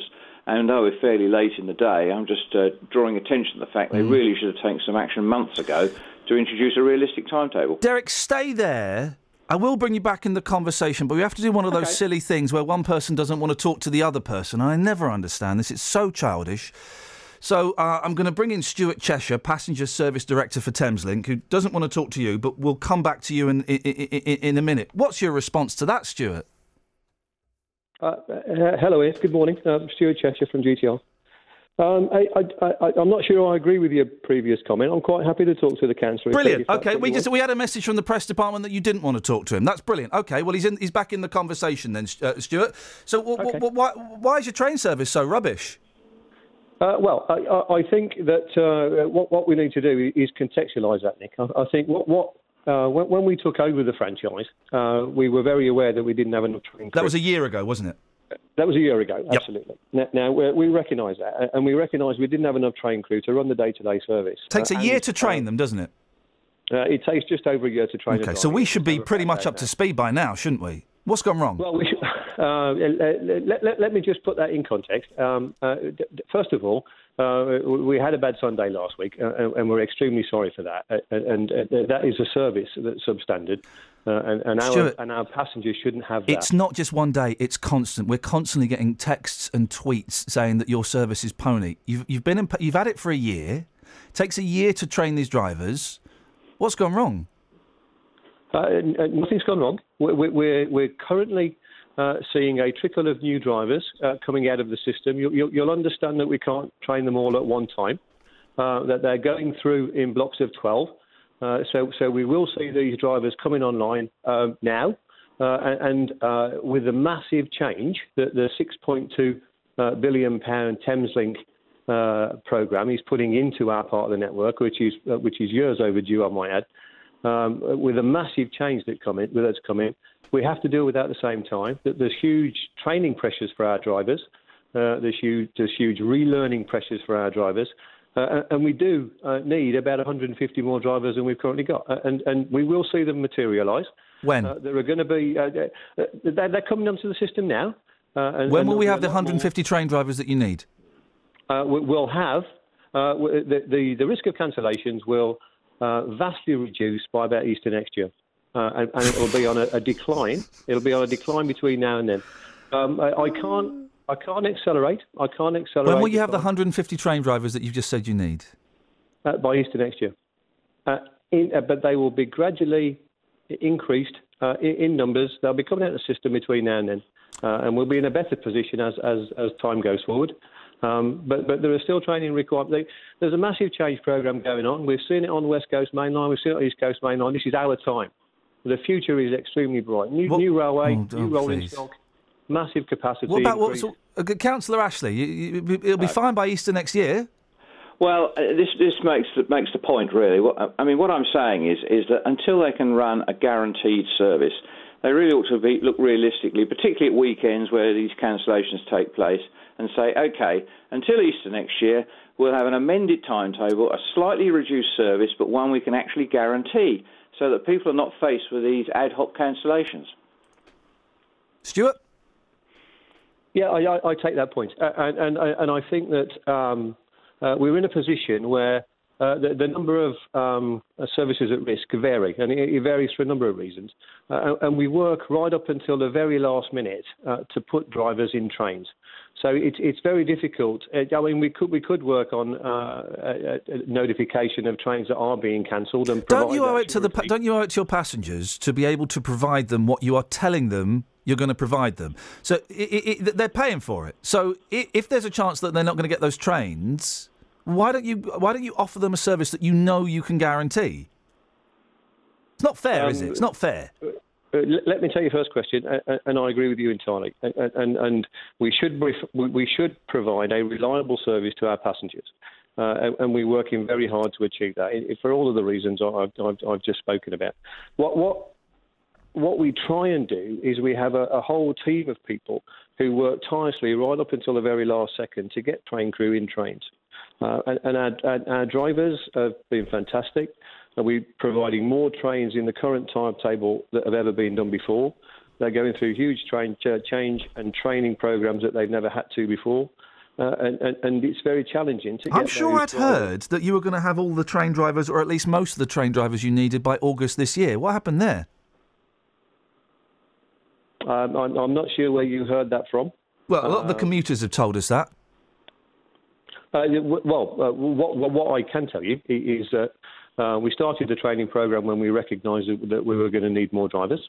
Uh, Which would, I, I'm assuming would have been. I'm assuming would have been when you took over the gig.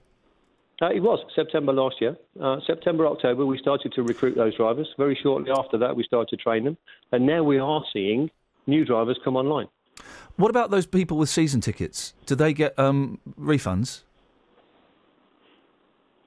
Uh, th- th- there is a delay a repay scheme um, that that, uh, that that that. But surely, if, if you're, I don't know how much a season ticket is, but if, you, if you're paying, uh, it's, it's quite a lot of money. You're paying a significant amount of money, and you're not really getting the service that you're paying for. You you, owe them you owe them a refund, don't you? How, do, how would they go about getting that refund? Well, I- I, I think it's it, it's um, worthy of note here that the the the, the, the Go Via franchise um, is not um, set up like uh, traditional franchises have been set up in the past, and we don't take ticket revenue.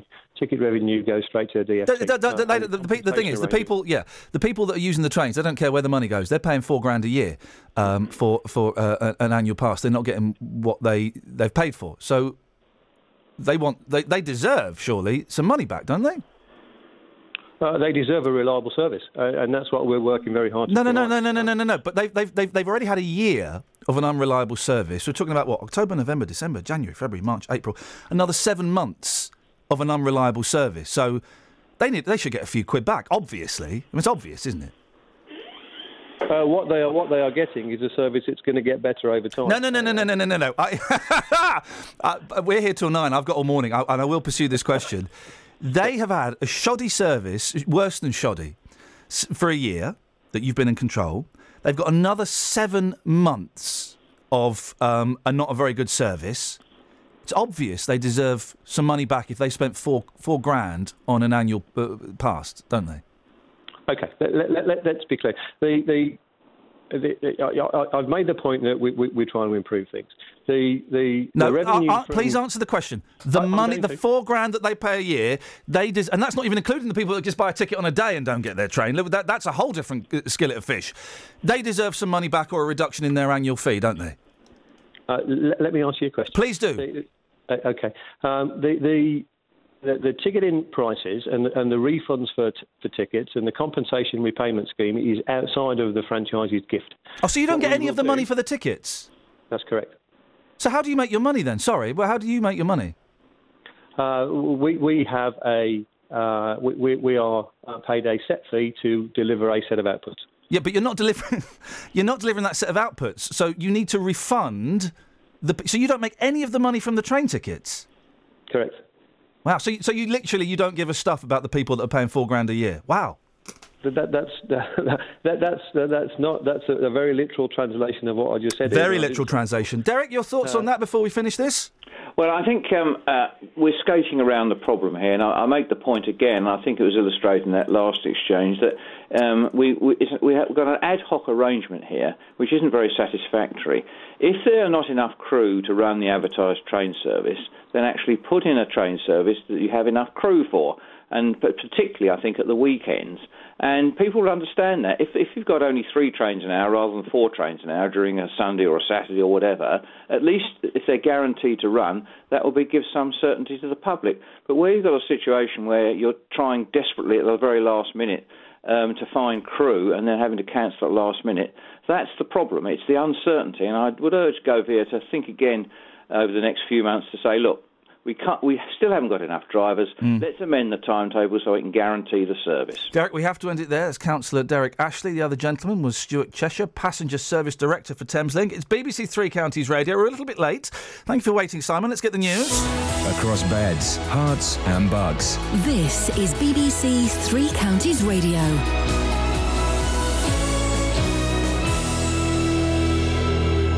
The headlines: A Buckinghamshire fundraiser has apologised for using an image of a dead Syrian boy on a beach on leaflets to thousands of people. John Van Weenen was trying to encourage people in Olney to donate clothes to send to the migrants at Calais and says with hindsight he wouldn't have put that particular picture through letterboxes in the town.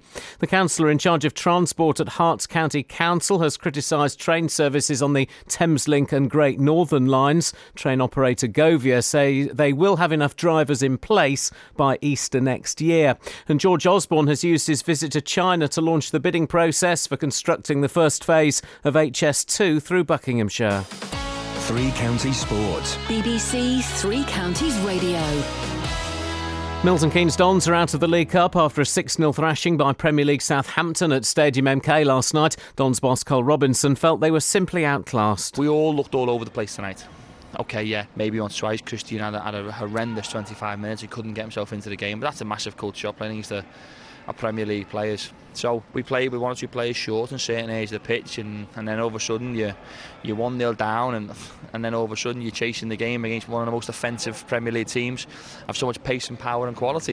In last night's other third round matches, Liverpool needed penalties to beat League Two side Carlisle after a 1 0 draw at Anfield. Arsenal won 2 1 at Tottenham. Chelsea were 4 1 winners at Walsall. Wayne Rooney and Anthony Martial were among the scorers as Manchester United beat Ipswich 3 0. And Newcastle's problems continue as they lost 1 0 at home to Sheffield Wednesday. His manager Steve McClaren. People say, well, it's a, it's a crisis. And yeah, it's getting very, very close to. And we have got now two very, very tough games.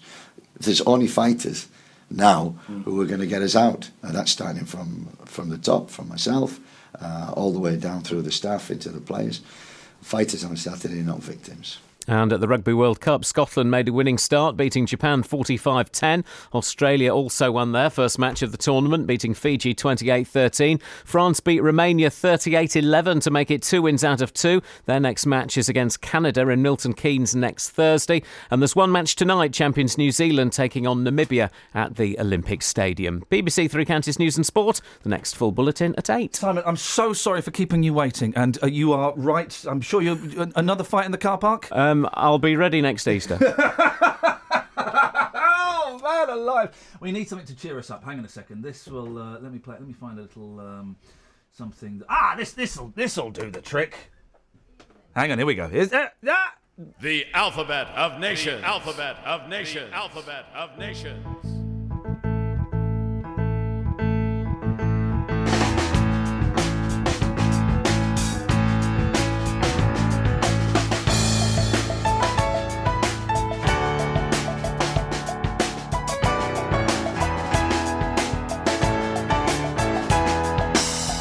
Bulgaria, Cambodia, Dominica, Egypt, France, the Gambia, Hungary, Iran, Japan, Kazakhstan, Libya, and Mongolia. Norway, Oman, Pakistan, Qatar, Russia, Suriname, Turkey, Uruguay, Vietnam, West Xylophone, Yemen, Zimbabwe.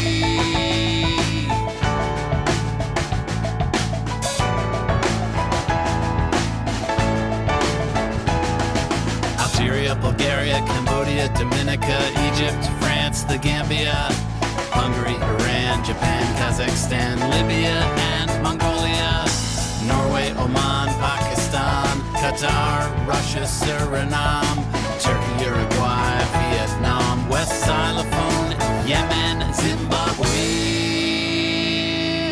I used to have when I worked at another radio station. It was my favourite caller. I met him recently. Um, I used to have this caller who'd phone. It's going to be so hard to describe, and it won't sound funny, right? This is I was doing a late night show. Oh, a late night show. And he would phone up and he'd say, well, well, it was still a silly show. So he'd say, Yeah, I want to talk about um, bands with uh, the, where the drummer is the lead singer. And he'd, whatever it was we were talking about, whatever rubbish we were trotting out. And he'd do it. And then he'd say, Oh, one more thing before I go. And I never knew it was him. I, every time I got sucked in, I went, "Oh yeah, go on." He went, and then he started doing like um, African singing, "Oh Maui Awa," and then his then he had like friends with him that would join in and harmonise. And, I, and he, fair play, he could keep it going for two or three minutes, and I would just turn the mics off and wet myself. It's, oh, it was wonderful. And I met this guy at something um, a couple of months ago, and he went, "I used to phone you," and I always get filled with dread when someone says that because I'm either thinking I was rude to them or it was a really significant moment in their life and I'm not going to remember it, you know, and it's going to look rude. He went, Yeah, you, you may not remember it. I was the guy that used to do the African singing. I went, Oh, yes! One of my all time favourite calls. So he was a one man Ladysmith Black Mambazo. That's amazing. Oh, it was brilliant. Marion says, um, y- I can't listen to you right now. You run the train service and see if you can do any better. Well, I, I don't work in train Go Via. Anyone ever heard it called Go Via No. before? It's Govia. Man, he doesn't even know how to say it. Potato, potato. I can't run Still the don't work. Marion, I don't have the qualifications. Neither do they by the looks of things. I'm here all week. Thanks very much. what I would do though, um, What I would do though is I would put out an advert saying we need 150 train drivers. Anyone interested? Uh, here's another text. Typical BBC. You're partly responsible for accidents when you encourage a stampede into Europe by economic migrants. Hashtag guilty. Oh gosh, Wowzers. a hashtag on a text. That's What- useful. What an angry, what an angry um, show we've had this morning. Partly about the trains. You want to call about the trains? You're more than welcome to. They'll be fine by. They'll they'll be better by next Easter. Or the picture. We spoke to the gentleman um, who had, um, uh, was doing a charity thing. Not knocking the charity. We've spoken about the charity. Uh, about charities involved with refugees and migrants. John Van Weenen. But he was posting flyers through I had a picture of a dead three year old child on the front, and I got genuinely very, very angry. Was I right to get angry, or was the guy right to do it? James is on the line. Morning, James. Good morning, Iain. How Ja- are you? Yeah, I'm, I'm, I'm angry this morning. It turns I out. I noticed you're angry, but I, I, I've got to say, look, it's a controversial subject. Go on. We all agree on that. Yes. Okay. Now, you gave the guy quite a hard time. Yep. Okay. Now, at the end of the day, what you've got to realise is that there were pictures of dead children all over the front page of the Times. What, It's today? been on Sky News, where today? can quite easily watch it. Well, let me finish, Well, please. well, are you walking? The Times newspaper is Because you're out of breath. through thousands of doors. But people have made the choice. People have no, no, no, no, no. And, and, uh, your argument i- instantly is your argument instantly dissolves because, dissolves Right. because people have ma- people. Thank you. People have made the choice to have the Times newspaper put But they don't print it, do they, sir? I don't know why. Sorry, have we gone back to the 1800s? Oh no, you're trying. You're, you you think that by saying that you're beating me in an argument? You're not. Oh, people have. hominem. Very good. Sorry. What Sorry, did you? carry on. No, what did you say? I missed what what. I'm telling you is I missed what you said. Go back, go back, buddy. You've changed the whole thing now. What did you just say? No, I mean, no, let's not. Don't what did what did you just? No, no, no. You changed it. What did you just say? I missed what you just said. It's where you're mocking me for being out of breath and trying to get off subject. No, I'm not. I'm not trying to get off the subject. The issue. I'm not mocking you for being out of breath. I think it's. easily talk down. I just think it's a bit rude to phone while you're doing something else. That's all. That's manners. People have made What, the decision. Around. I've People have- Oh, mate, come on. You can do better than that. People have made the decision. They've. Hmm? Sorry? Keep muttering under your breath, boy. Stop it. Go and isn't stand in the corner. Um, people have made the decision to subscribe to the Times, so they know that by getting the Times, there is a chance there may be controversial and indeed shocking pictures on the front page of the Times. Now, whether the Times should have put that on the front page, that's a different argument. I don't think they should Why have, don't but they did. argue with them instead of that poor man? Because no, because because they weren't posting leaflets through thousands of Yes, homes. That that goes through thousands of. No, you're not listening to the argument, newspaper. dude. Yeah, because people have. uh, well- You're wrong. Everyone listening can tell that now. You've got no argument, have you? It's on Sky News. Dead children everywhere. Not everyone. well, James, James, Like, James, kids can see it. James, It's on water. James, Yeah. James. There are not dead kids everywhere on Sky News. that's that's a lie. There were actually when that was going There were on. dead kids were, everywhere? They were there live on the Yeah. beach. And pe- were they live or dead on the beach? What's going on? They weren't showing the, the live. They weren't showing de- pictures of showing dead children. children live everywhere. from the beach. Okay. And at the end of the day, if that was my daughter, you said if that was my daughter, right? Everyone's different. Maybe you would feel it was disrespectful, but I didn't say dis- didn't use the word- daughter- James, I didn't use the word dis- honestly, uh, Honestly, if it was my Yeah. daughter that was dead, and we were trying to escape. I wouldn't want her to die in vain. I would be happy for that picture Great. to go viral. That's me. Okay. There is a serious issue. James, we know there's a serious issue. suffering. James, we if know. you can't deal with it and you want to live in your little bubble and not see it, that's fine. No, James, James. Don't The thing is, the poor guy James, he's trying James. to do good. James, James, couple of things. Um, I wouldn't want a picture of my dead kid to be shown everywhere, if I'm completely Right, honest. that's Let me address that's- the yeah. points. Okay. Um, we're not knocking any of the charities that are doing good work. We've discussed, we've spoken to a lot of the people that have been over to Calais. We've spoken to a lot of people that have done a lot of work for the charities. We're not knocking that. I'm not one of those idiots. Maybe you are, I don't know. But I'm not one of those idiots that needs to see a picture of a dead child to know that children are dying. I know that. I've read the stories. I've been reading the stories for the last couple of years. Yeah. So I've known that. And again, I go back to the issue And the times, the, the- putting it, you know, the times getting delivered to thousands of homes. Well, you- uh, uh, have a think about it. You'll you'll realise that that's that doesn't make any sense at all. Well, Uh, does, but uh, well, okay, okay, dude. Uh, I would not want if if it's on Sky News. First of all, I don't have Sky News, but secondly, if it was on, Millions I'm, do. Sorry. Millions do. Okay, I, I choose not to. But I am very careful about what news broadcasts I watch if my children are in the room. Very careful, very selective. I'm the same. Okay, so I would be furious, understandably so. We're going to miss the travel again, flipping it. I would be furious if someone posted an unsolicited picture of a dead three year old through my front, front door that my three year old then picked up and Sorry, saw. What qualifies as unsolicited then? If I don't know what qualifies as unsolicited, but- with it, but this man couldn't. Unsolicited. I can tell you what unsolicited means if. For me. Sorry. Distinguish the difference. I will the do. Mainstream. No, no, no, no, no. The first question was what uh, unsolicited. It's unsolicited. Yeah. Unsolicited are things, Yeah. uh, and I, I would have thought you'd have known this. Unsolicited, are, um, I will do. Unsolicited are things that are put through my letterbox that I have not asked for, that I have not subscribed to, that somebody else has decided should go through my letterbox. That's unsolicited. What he did was a bit outrageous. I wouldn't do that myself. Thank you very much indeed. We agree at last. Unbelievable. Thank you for that call. I'm glad, James, you managed to come around to my way of thinking. I'm assuming Travel's got. Have we lost Travel? Have we lost Travel? She's still there. She... She's gone. She's gone. Good for her. No, rightfully so. I tell you what, we're going to do. Flipping it. We've, we had the news recently, so let's go straight to the weather, shall we? Beds, Herts, and bucks weather. BBC Three Counties Radio. Morning, T. I'm still here. Not for too long though. No, no, I, you, you, you, get, you do it, Elizabeth, and I'm sorry. Thank you. Thank you for your patience. It's all right. Uh, we've got some rather showery weather around this morning, just for a sh- very short while now, and then it will clear, and we'll be left with something much drier and brighter. So it should be uh, should be a dry picture after the next hour or so. There'll be some sunshine around a big improvement, I think, through the late morning into the afternoon. Perhaps the odd isolated shower, but otherwise dry. Some sunny spells, a fairly light westerly breeze, and top temperatures up to around 17 degrees. Overnight tonight, it's going to be quite chilly. Temperatures will readily drop into single figures, possibly some mist patches into tomorrow.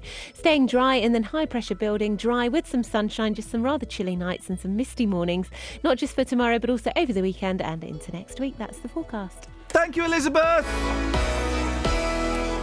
If you've missed any of the programmes here on BBC Three Counties Radio, you've missed things like this. What have you got for us, Liz? Can you beat leaving his scooter behind? Yes. I've left my knickers behind. But there is a way you can hear it all again. And he had been replaced with a baby grey budgie. What? Yes, he's been replaced. bbc.co.uk slash Three Counties Radio. Yes, the idea of preparing for Monty Python made me aware that I enjoy being on stage, enjoy being in front of a live audience. Allowing you to listen to what you missed. Would you sue your neighbour, your friends, if your child got hurt on one of their trampolines? bbc.co.uk slash Three Counties Radio. If you're going to phone up to have an argument, beautiful, great. I, can I can I just give you one tip? I don't like doing this because this feels a little patronising, and most of you get it, but some of you don't. Okay. Really happy to discuss and explore other avenues of thought and other ideas. That's what makes life and our brains so wonderful. One tip don't mutter stuff under your breath.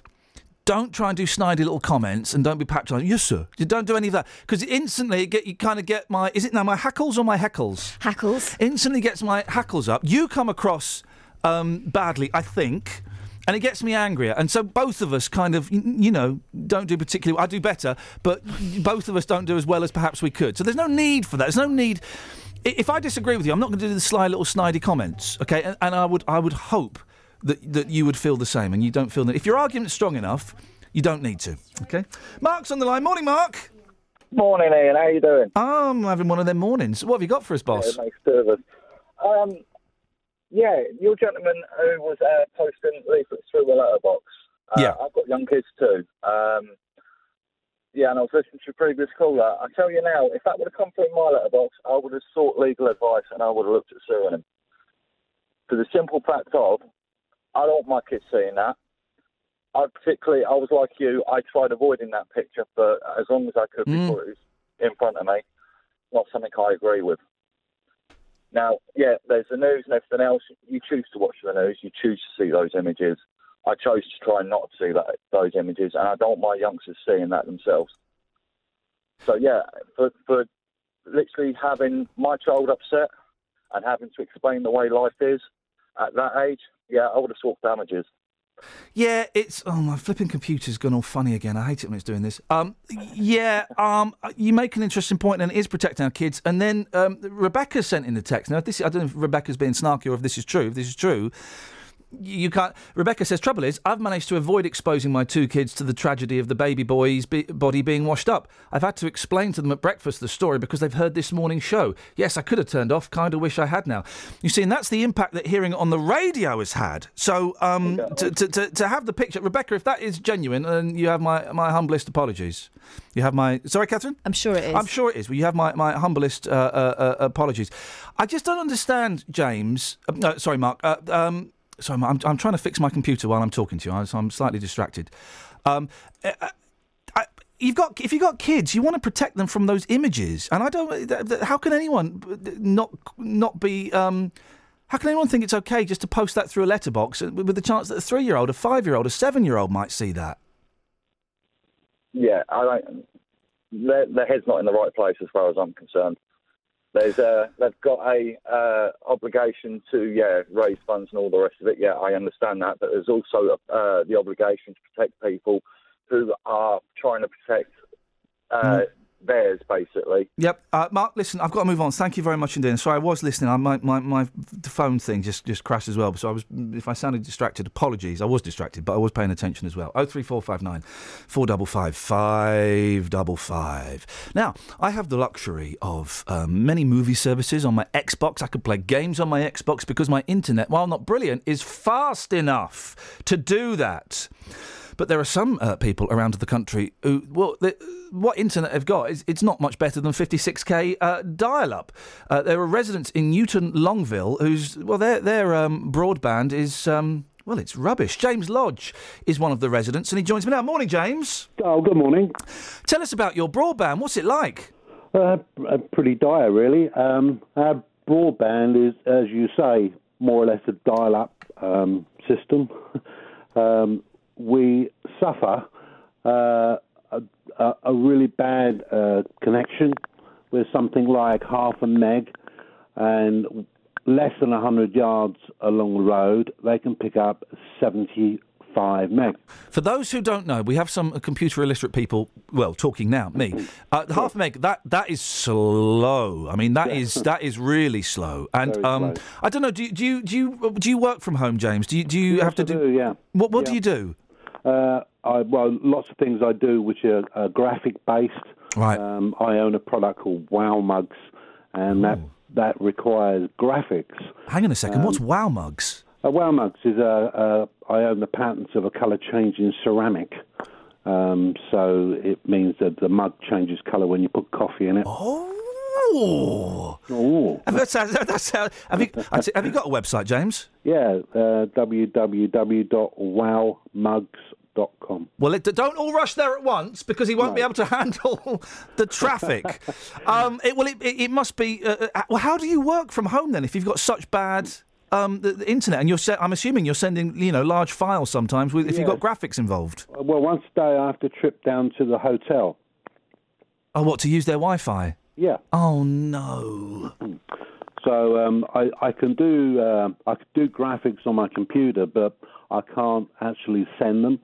So I have to take the file and go to the local hotel and uh, uh, send them off that way. Um, I thought, well, didn't the government say a few years ago we're going to have super fast broadband all over the country? Well, the government said all over the country, um, except for rural locations, which are now being spread out. Uh, we're hardly rural. We're we're a couple of miles away from Milton Keynes Central. So um, I find that difficult. Uh, our issue is that there's what they call three uh, boxes in the village, and um, they've come along to try and repair or replace the boxes so we can get infinity. Um, and OpenReach came along and they they they fitted two of the boxes about three years ago.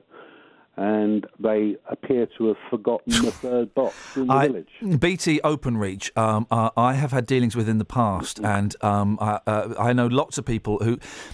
They're not the um, easiest people to talk to, and they're certainly not the fastest off the block, are they? Have, you- have you spoken to them recently? What are they saying? Well, for a communication company, you can't communicate. you can't. You can't do it at all. What have they said? No, um, uh, impossible to find anybody to really talk to that can give you any answers whatsoever. Um, and I'll try to explain to them my difficulties, and I'm sure the difficulties of lots of others in my area. Um, and it's little things you take for granted if you've got a internet connection, because internet has, has become the norm. Yeah. Uh, we use internet every day, and more and more we do our shopping, and God knows what else we do. James, listen, I have to move on because I've missed the travel twice, and if I do it again, Sammy Bruff is allowed to uh, hit me round the head with a, a, cheese sandwich. Uh, give you, give the website a plug again, James. So hopefully you'll get a few people going to have a look at what sounds like a fantastic cup. Okay, www.wowmugs.com. Brilliant stuff, James. Listen, I wish you the best of luck. Keep in touch with us. Let us know how things go. BBC Three Counties Radio. Travel news for beds, Herts, and Bucks. BBC Three Counties Radio. It's very slow on the M1. There are delays from Luton towards Milton Keynes. So Graham called to say that a lane's been closed at junction 13 for Bedford because of a van that's broken down. It's causing delays from junction 14 for Milton Keynes, and it's also slow southbound between junction 12 for Flitwick and 11 for Dunstable through the roadworks. It's busy between junction 9 for Redbourn southbound from junction 7 to junction 7 for Hemel Hempstead, and also on the A5 eastbound. It stops start between the A505 and the um, M1 junction 9 for Redbourn. On the M25, it's slow anti-clockwise between junction 21 for the M1 and 19 for Watford. The M40 is also busy from Uxford, Uxbridge towards the M25, and on the trains, Great Northern have delays between uh, Drayton Park and Moorgate because of a signalling problem. Samantha Breff, BBC Three Counties Radio. Sammy, thank you, and thank you for your patience earlier. I apologise. It's um, oh, it's been a feisty show. Maybe that's why my cat's disappeared. I'm just too angry to be around. I mean, more your calls and texts after the news with Simon. Local and vocal across Beds, Herts, and Bucks. This is BBC Three Counties Radio.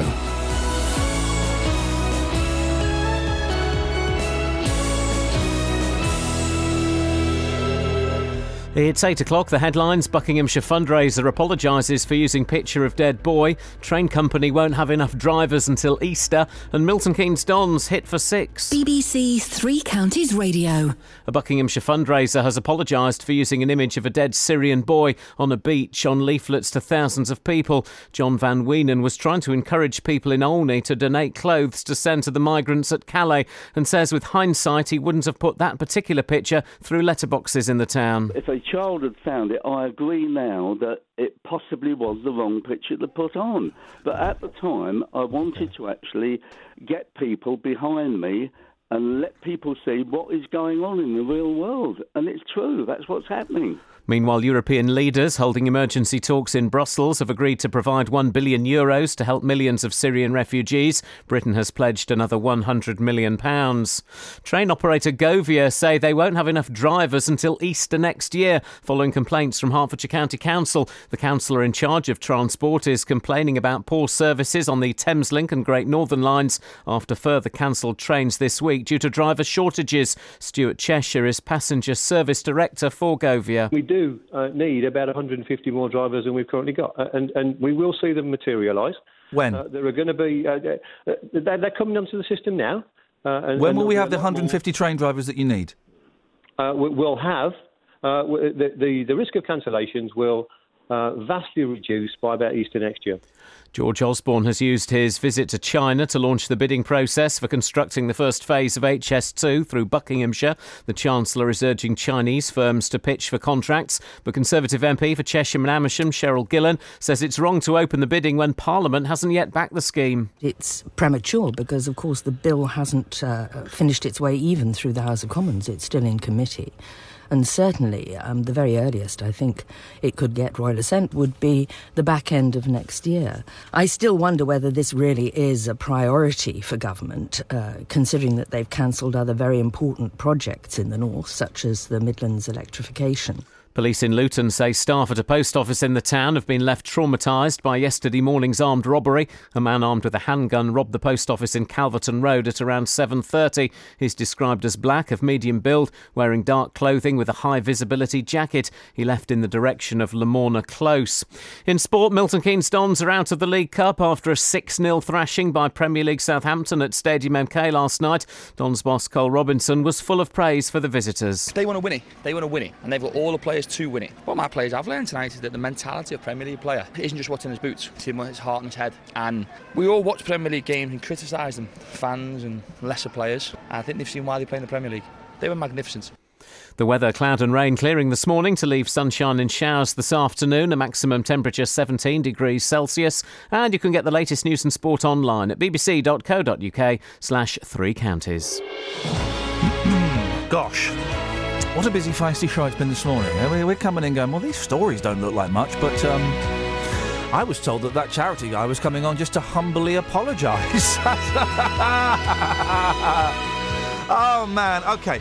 Um, the light and indeed the shade. The light, we're looking for limp bands. Limp bands. Uh, some of them in Shadows, Lighthouse Family, Maroon 5, the River City People. Aish. Bands and acts you can abbreviate. So far, all I've got is Macca and the Shads. That's it. 03 459 455 555. And, well, about, um, uh, about 50 minutes ago or so, I spoke to John Van Weenen. Who Van Weenen? John Van Weenen. John Van Hoonen? Uh, he's working for a charity, and as part of the uh, charity campaign to raise um, uh, cash and items for refugees, he posted a few thousand leaflets through some doors. On the front of that leaflet was that picture of that dead boy on that beach, and um, well, some people are offended. I was fu- I was furious. And he came on and kind of did a. Well, uh, well, I've said I'm sorry. I posted underneath the picture. I'm. Uh, if you're offended, I'm sorry. Uh, it actually got me really angry because I've got two young kids. I don't want them to see that picture. 03 459 455 555. Across Beds, Herts, and Bucks. This is BBC Three Counties Radio.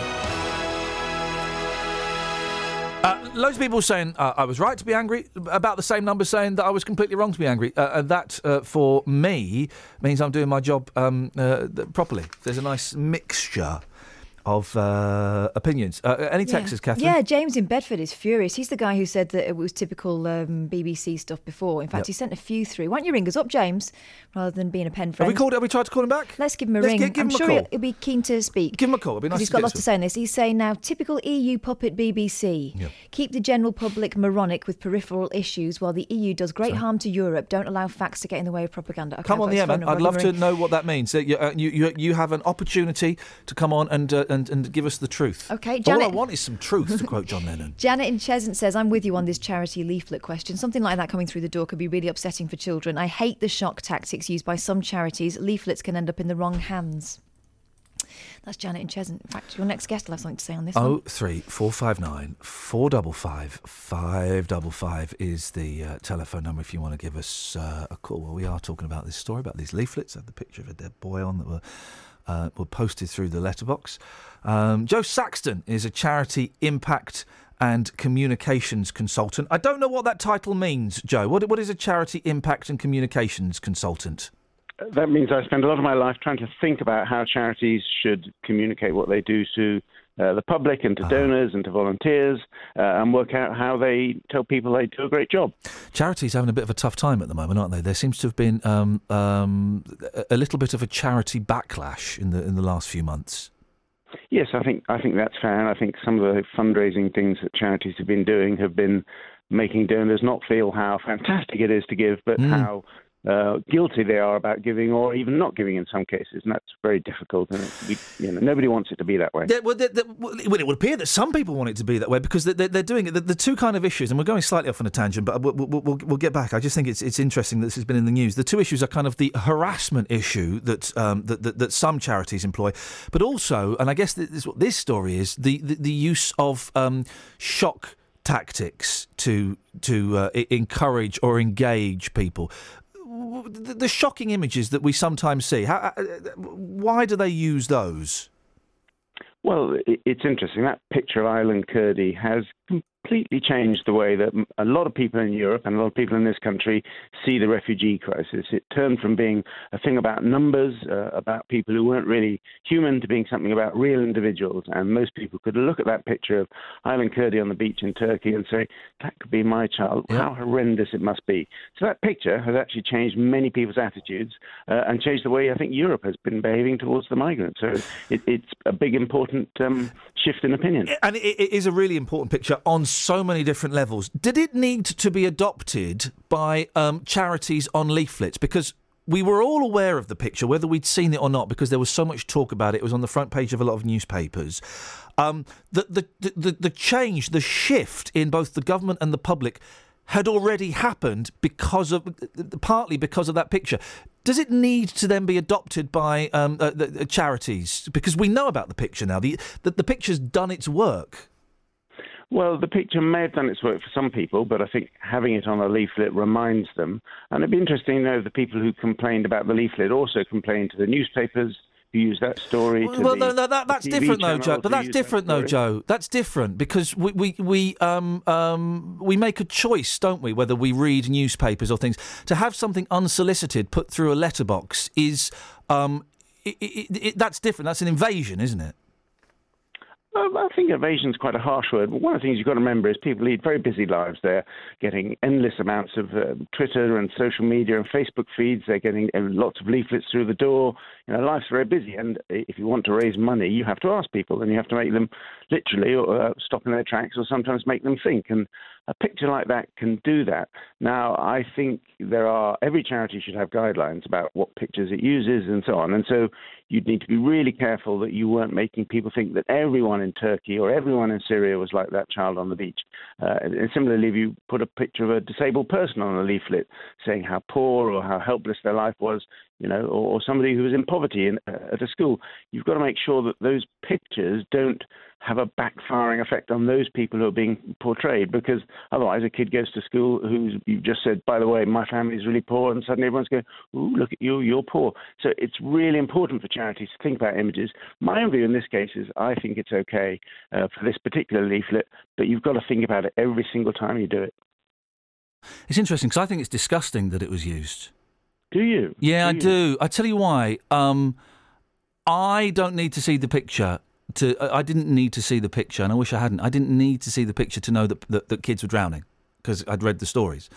But also, I've got two boys, three and five, and they like to get the post. And the thought that someone would force that image into my house and would then be picked up by my three-year-old, and then I would have to, in some way, explain that image. I think I'll be honest. Um, I think that's outrageous that a charity would do that because you don't need to show that image to get the message across that people are suffering or people are dying. You don't need to have that picture there. I think if you stopped most people and said, you know, are people suffering in, in refugees? Quite a lot of them said, yes, they are. You said, have you made a donation to help those people? Most people would say, you know what, I probably should, but I haven't done that yet. Uh, and so uh, most people would perhaps say, yes, it's a terrible thing that's happening. Have they actually gone to the next step to make a donation? And one of the problems for charities, and one of the reasons where you started this conversation was to say, you know what, actually, there's a lot of problems, is that if charities don't ask, they don't tend to get donations. And that's a real difficulty. So the charities said, look, we're a great cause. We're going to sit there and wait for the donations to come in. They will wait. But no, but no, but Joe, wait. there's a difference between asking and there's a difference between forcing images like that into my house. It's my house. I don't want that image in my house. I don't want my kids to be able to pick up that image and see it.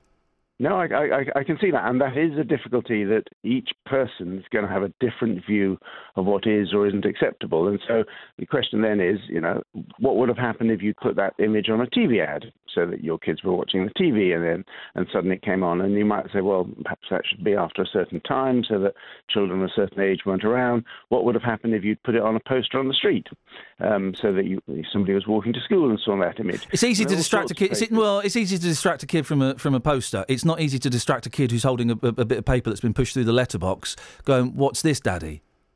I'm delighted that your children are so well changed, tra- trained that they pick up the post in the morning because I was Yeah. trying to get my children to do the same. Yeah, it's Uh, cute, but it doesn't again, address the every- point. Uh, No, every single household is going to be different. For me, that picture is one that a lot of people will have seen before. Uh, It has been on the news, it has been in newspapers. Uh, now, had you presented a picture, for example, of somebody being beheaded by the ISIL terrorists, then I would say yes, absolutely. And indeed, most of the media didn't show any specific images for exactly that reason. Um, but but it is a problem. All of this is completely down to individual values and sub. No, but it should. Ah, it, but it shouldn't be, uh, and I've got it. Uh, it shouldn't be. And I, I, it's interesting how you're not actually addressing. No one's addressing the point that I'm, I'm, I'm constantly making to people. That it's. It, what, how do I explain that to my children? You don't want to address it. That's fine. It's my house. It's my house, and I shouldn't have images that upset me or my children forced upon me, and that's what's happening. Yeah, send a leaflet. Send a leaflet with, with people in, uh, you know, people that are alive on a boat, with people that are alive in a camp, with, with, with the language, with the words. These people are suffering. These people are dying. Do not. Do not post a picture of a dead child through my front door. That's my right to not have that so- posted so- through. So, so at what age would you think it was acceptable to put that image? You know, if you were giving a choice, is it a ten-year-old or is it a twelve-year-old? Is it a teenager? Because at some point, the real world is out there, and terrible things are happening in the real world. So you think Now, it's okay for a five-year-old, for a three-year-old to pick that up? That's what you're, you're think- arguing. What I'm arguing is every parent has to explain difficult things. No, to children Yeah, appropriate, Joe. At appropriate times, mate. At appropriate times. I don't want my three-year-old holding a picture of a dead child, saying, "What's this?" No, I, I, I can see that. But what? So what happens when it's on the front page of a newspaper? I do my bloody best to make sure he doesn't see it, Uh, which is quite, Yeah. which is actually quite easy to do. You see, for me, there's there's no blood, there's no violence in that picture. It's a tragic picture. Oh, uh, oh, Joe. There's plenty of violence in that picture. There's plenty. It's a heartbreaking picture, yeah. and I don't want my. It's a drowned three-year-old, mate. Yes, and I think saying to, to, to, to three year olds and five year olds, there are terrible things happening in the world. And part of my job as a parent is to protect you from those things and explain why, you know, you're incredibly lucky in your lives and there are other people who are much less fortunate than you. And that process of saying to children about, you know, the good and the bad things happen in the big wide world out there, you know. Uh, How it old are your kids, Joe? Very young. My, my kids are much older. They're doing things that are, you know, but. It, I, I know it sounds weird, right? And I know, I know it sounds weird. I don't want my three-year-old seeing pictures of dead three-year-olds. I just, I just think it's inappropriate. And if it's being pushed through my letterbox, that makes that ch- my decision, my choice, uh, harder. And uh, I think that if charities are doing that, I think it's disgusting. You see, sometimes what I do is imagine saying, okay, let's say you're then going to talk to a family in, in a Turkish refugee camp. But I'm not. I'm talking to my three-year-old in my house yeah. who's holding a flyer of a dead child. I think that's disgusting. But so then the issue is, look, I'm sorry, we can't help you because there are people who are no, a little bit. that's not the no, Joe. That's not the issue. The issue that's not. the- but- but Hang on a minute. Because I've not received a flyer where it's got a picture of a dead kid, I can't help um, Syrian refugees. Well, that's a nonsense argument. No, no, no. That's not the, what I'm saying. Is that if you go the way and say we're not going to, you know, every charity is going to say, look, whatever we do, we mustn't offend anyone. Now, if charities in their fundraising never offended anyone, they would do a lot less fundraising because part of what you need to do as a charity is to make people sit up and go, wow, that is a terrible issue. I've got busy things. I've got a million and one things to do. Just to- and just if to I clarify- don't make people sit up and think, then I'm not going to get people. so just to give clarify, you think that if my three-year-old comes from the front door with a picture of a dead three-year-old, I, I should sit down and explain the Syrian refugee crisis to him? That's what I would be doing with my children. They're an awful lot older than yours. All Uh, right, all right, all right. Flipping heck. He's a charity impact and communications consultant. That's Joe Saxton. wow. Oh three four five nine four double five five double five. Let's get the trav. Travel news for Beds, Herts, and Bucks. BBC Three Counties Radio. The M1 is very busy this morning, so there's a lane closed southbound between junction 13 for Bedford and 12 for Flitwick because a van's broken down, and it's causing delays from junction 14 for Milton Keynes. But we've just had a report uh, from Sharon saying that there's been an accident northbound as well between junction 13 and 14 involving two cars, so expect some northbound delays too. On to the southbound M1, there are queues from junction 9 for Redbourn towards junction 7 for, Hem- 7 for Hemel Hempstead, and the A5 eastbound in Dunstable as well is stop start between the A505 and the M1 at junction 9 for Redbourn. On the M25 anti clockwise, it's slow from junction 19 for Watford to 15 for the M4, and the M40 has queues heading from Uxbridge towards the M25. On the Great Northern trains, there are delays approaching Moorgate because of a signalling problem near Drayton Park. Samantha Bruff, BBC Three Counties Radio. Thank you, Sammy. Excellent as always. Excellent as always. Today's show has shortened my life by about six years. My uh, blood pressure's through the roof.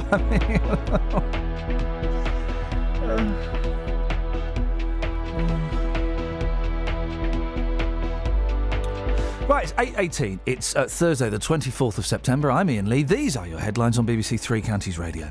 A Buckinghamshire fundraiser has apologised after using an image of a dead Syrian boy on leaflets to thousands of people in Olney.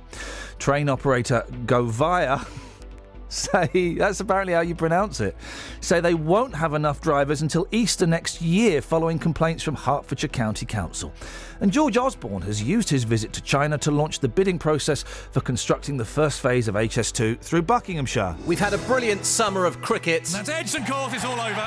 But once again, we're also celebrating our unsung sporting heroes. He has such passion for sport. I'm extremely proud of what we've achieved here. Who will you nominate? We're looking for someone who inspires people to get involved in sport across Beds, Herts, and Bucks. He's funny, he's, he's never strict with you, so you don't feel pressured. To make your nominations, go to bbc.co.uk slash unsung hero and download an entry form. The closing date is Thursday, 22nd of October, with our 2015 Unsung Hero announced at the BBC Sports Personality of the Year in December. She cares about everyone else more than she does about herself. Get inspired, get nominating. Oh. Oh, the text, and I was going to raise this as an argument to the gentleman about um, the charity leaflet. Thank you so much. Who sent this in? Fifi sent this in. Have you seen this text?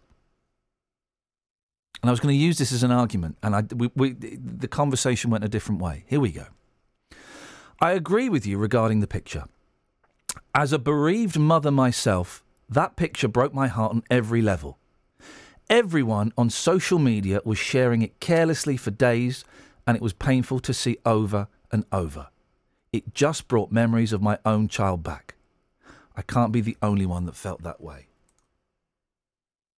I'm tearing up reading that text. And I was going to mention that. Supposing, supposing someone has lost a kid that week, that year, that decade, and that goes through your letterbox. You, you've got to weigh up the impact of what you're doing, and that is too strong an image to force on people's lives into their homes. I'm not going to sit down with a three year old and explain the Syrian refugee crisis because it's been prompted by a picture of a, of a child that's um, washed up on the beach. Yeah, I can explain. Well, you know, there are some people in the, there are wars, and you know, we- you know, you, you talk about guns and bombs and things. Actually, they're quite bad, and there are some people that aren't as lucky as us. I can have that conversation, but I'm not going to have a conversation prompted by that picture. I feel terrible about having shared it on Twitter, retweeted it. I feel terrible about it. I mean, It was a knee, it was a, a, a, a knee jerk. I was so shocked by it. And Twitter is kind of an adult forum, isn't it? And a bit more edgy, but I feel terrible about doing it. I wish I hadn't. Thank you, Fifi, for that. Um, oh, have you heard what Chris Stroke J, whichever he is today, has said? oh, yeah, go on. Iain, many would say you're wrong regarding that picture. It's real life, matey. You can't wrap your kids up in cotton wool forever, live in the real world time, or No. get a dog to fetch your morning mail, not the babies. No, not forever. Not forever. Not going to wrap them up forever. I'm going to slowly unwrap the cotton wool as they as their lives progress and as me and my wife see fit. And there will be times when some people snatch the cotton wool and pull a big chunk of it off, and then I'll have to do a little bit of patching if I can. But I, I, I'll I'll decide pretty much when I take that cotton wool off, and I think three and five. Uh, and one of the boys' joy, simple things in life. the postman, I'll get it. It's one of their joys is going and getting the post. A, they feel that they're being grown up. They feel that they're helping mummy and daddy, and then you, you know you get a bit of junk mail. You get a pizza thing. Oh, it's for you. Look, someone sent me a pizza thing. Yeah, they do. They love it. Yeah. They When the post it. comes for us, my little one always says, "Is it for me? Is it for me?" I'll go and have a look. Um, are both these callers on this? Yes. Now, let's go to Paul first. Then. Morning, Paul. Morning, how are you? I'm all right, Paul. What you got for us? Uh, well, I'm going to take your blood pressure down a little bit because I agree with you completely as well. Um, uh, I, I, I, I, my kids are not young now, but um, the same thing. I wouldn't want it coming through my letterbox. And one of the reasons, well, two reasons actually. The first one being I saw that on social media for a few seconds. I can still see that picture in my head, even down to the colour of his t-shirt, everything. So, you know, a young child, they, that's going to stay in their mind for a long while. And the younger ones, you know, your three-year-old, even if you do explain it to them, they're still not really going to understand it, are they? So, No. But the other thing is, is I know he's trying to do good with this, but I bet you he hasn't got um, the copyright to, to use that photograph. and I, I'm laughing because loads of people have mentioned that. Loads of people said, "Has he got the copyright to do that?" I, I, I yeah, you you could possibly be right on that. I suspect that he hasn't. I mean, but that, does that does the copyright thing really does that really make a difference? I'm sure charities are you know are photoshopping and downloading images off Google. Yeah, yeah, I'm, I'm sure that'd be the case, but it only takes one idiot to come along and demand money for it, and they've got a right and they win. Yeah. So, how, know, old, how old are your babies now, Paul? all the good work. How old Oh, are your babies? babies are now 20, 23 and 15 now. but- Flipping heck. Flip, but they're still your babies, aren't they?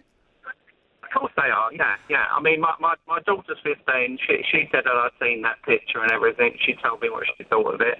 But it's still not something you want them to see even at that age, is it, really? So, No.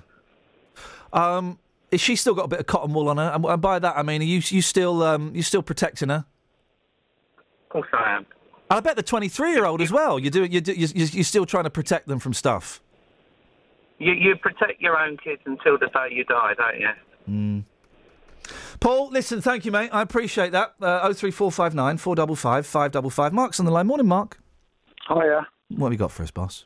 I agree with what Paul just said about. I mean, my daughter's 23, and you, you protect them forever. That's that's the whole reason we exist now.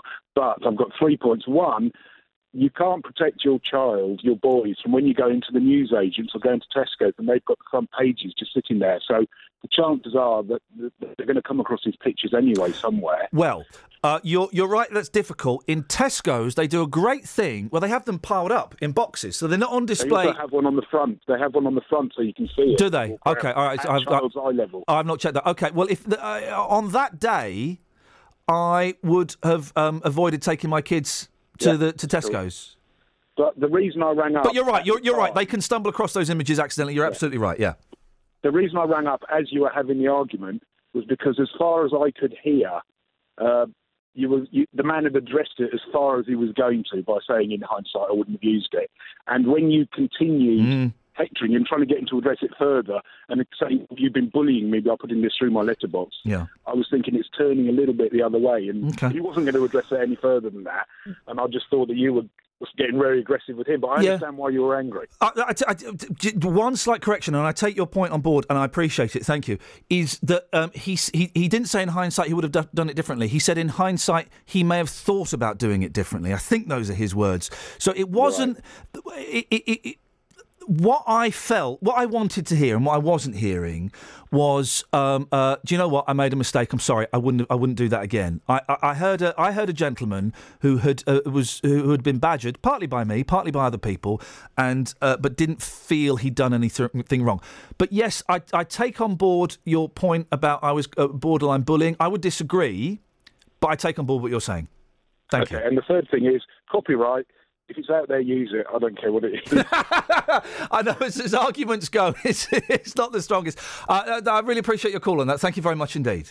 Um, what was that? That was Mark, wasn't it? Sorry, we're getting so many calls on this. That was Mark. See, I don't mind being told. If you thought I was bullying, that's, that's not the intention. What you heard there was uh, the the uh, I took my BBC pass off. I went out. I handed it to uh, to Catherine, and I came back, and you heard Ian Rugby there uh, g- g- having a, a proper argument. But uh, yeah, all right. Thank you. I appreciate that. The thing is, sometimes what people are saying isn't what you can hear in their voice.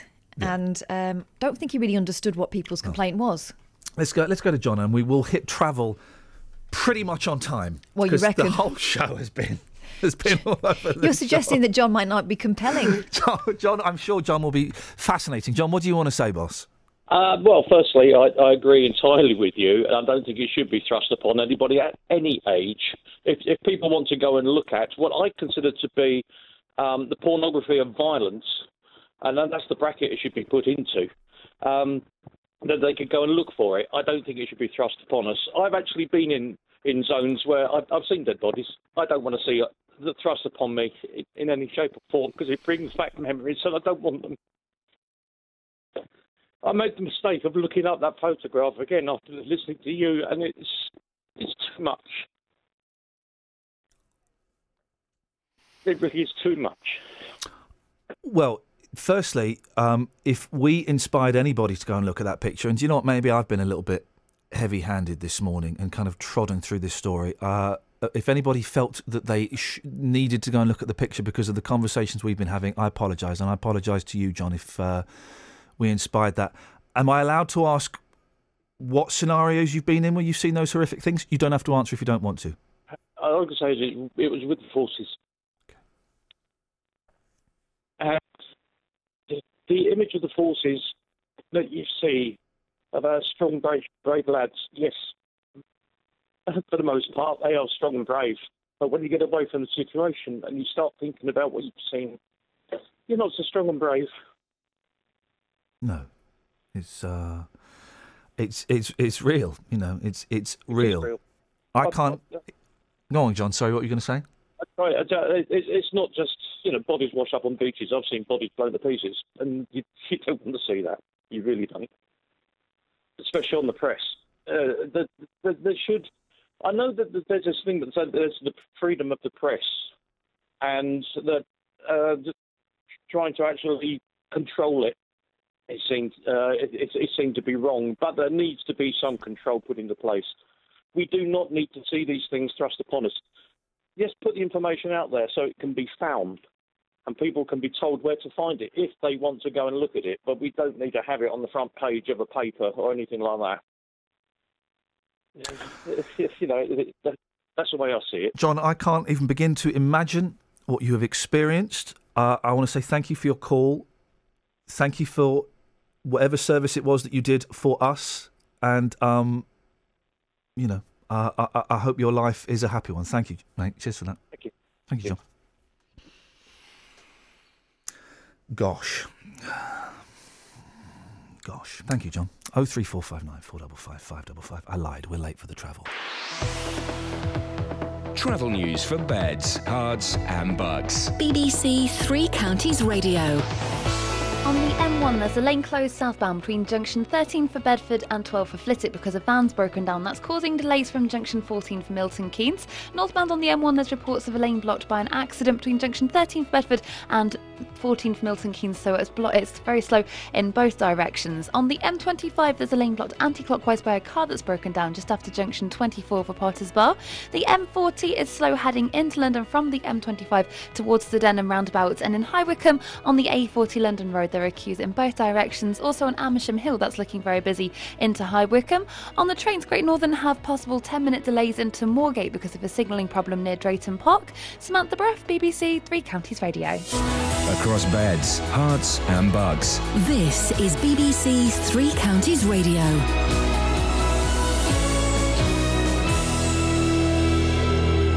It's 8:30. I'm Simon Oxley. A Buckinghamshire fundraiser has apologised after using an image of a dead Syrian boy on leaflets to thousands of people in Olney. John Van Weenen says with hindsight he wouldn't have put that particular picture through letterboxes in the town. Train operator Govia say they won't have enough drivers until Easter next year following complaints from Hertfordshire County Council. The councillor in charge of transport is complaining about poor services on the Thameslink and Great Northern lines after further cancelled trains this week due to driver shortages.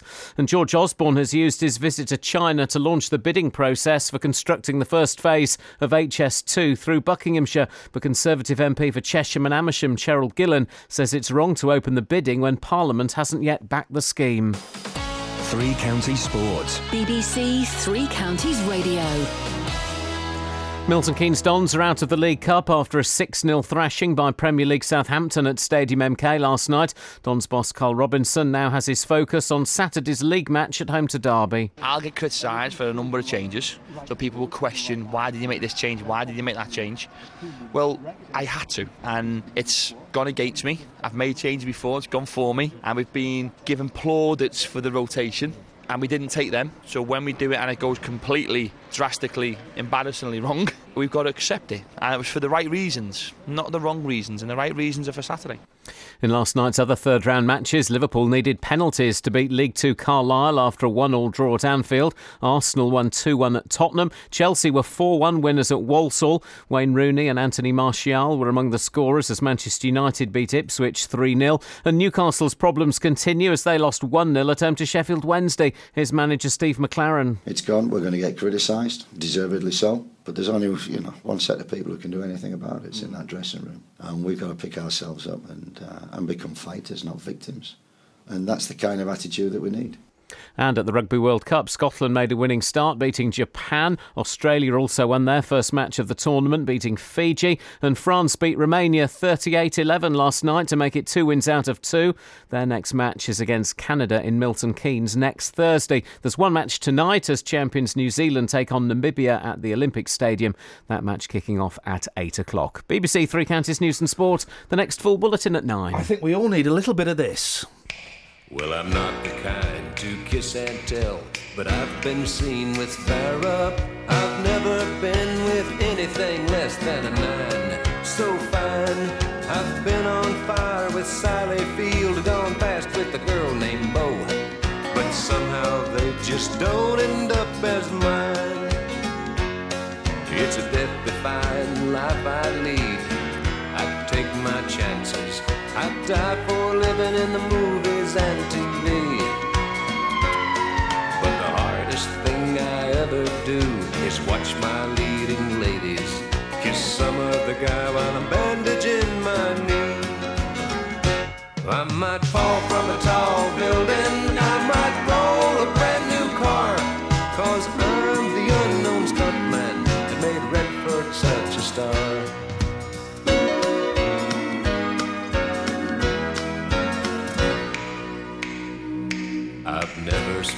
much time in school, but I taught ladies plenty.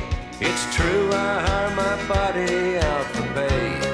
Hey, hey, I've gotten burned over Cheryl Tiegs, blown up for Raquel Welch. But when I wind up in the hay, it's only hay. Hey, hey, I might jump an open drawbridge or Tarzan from a vine. Cause I'm the unknown stuntman that makes Eastwood look so fine.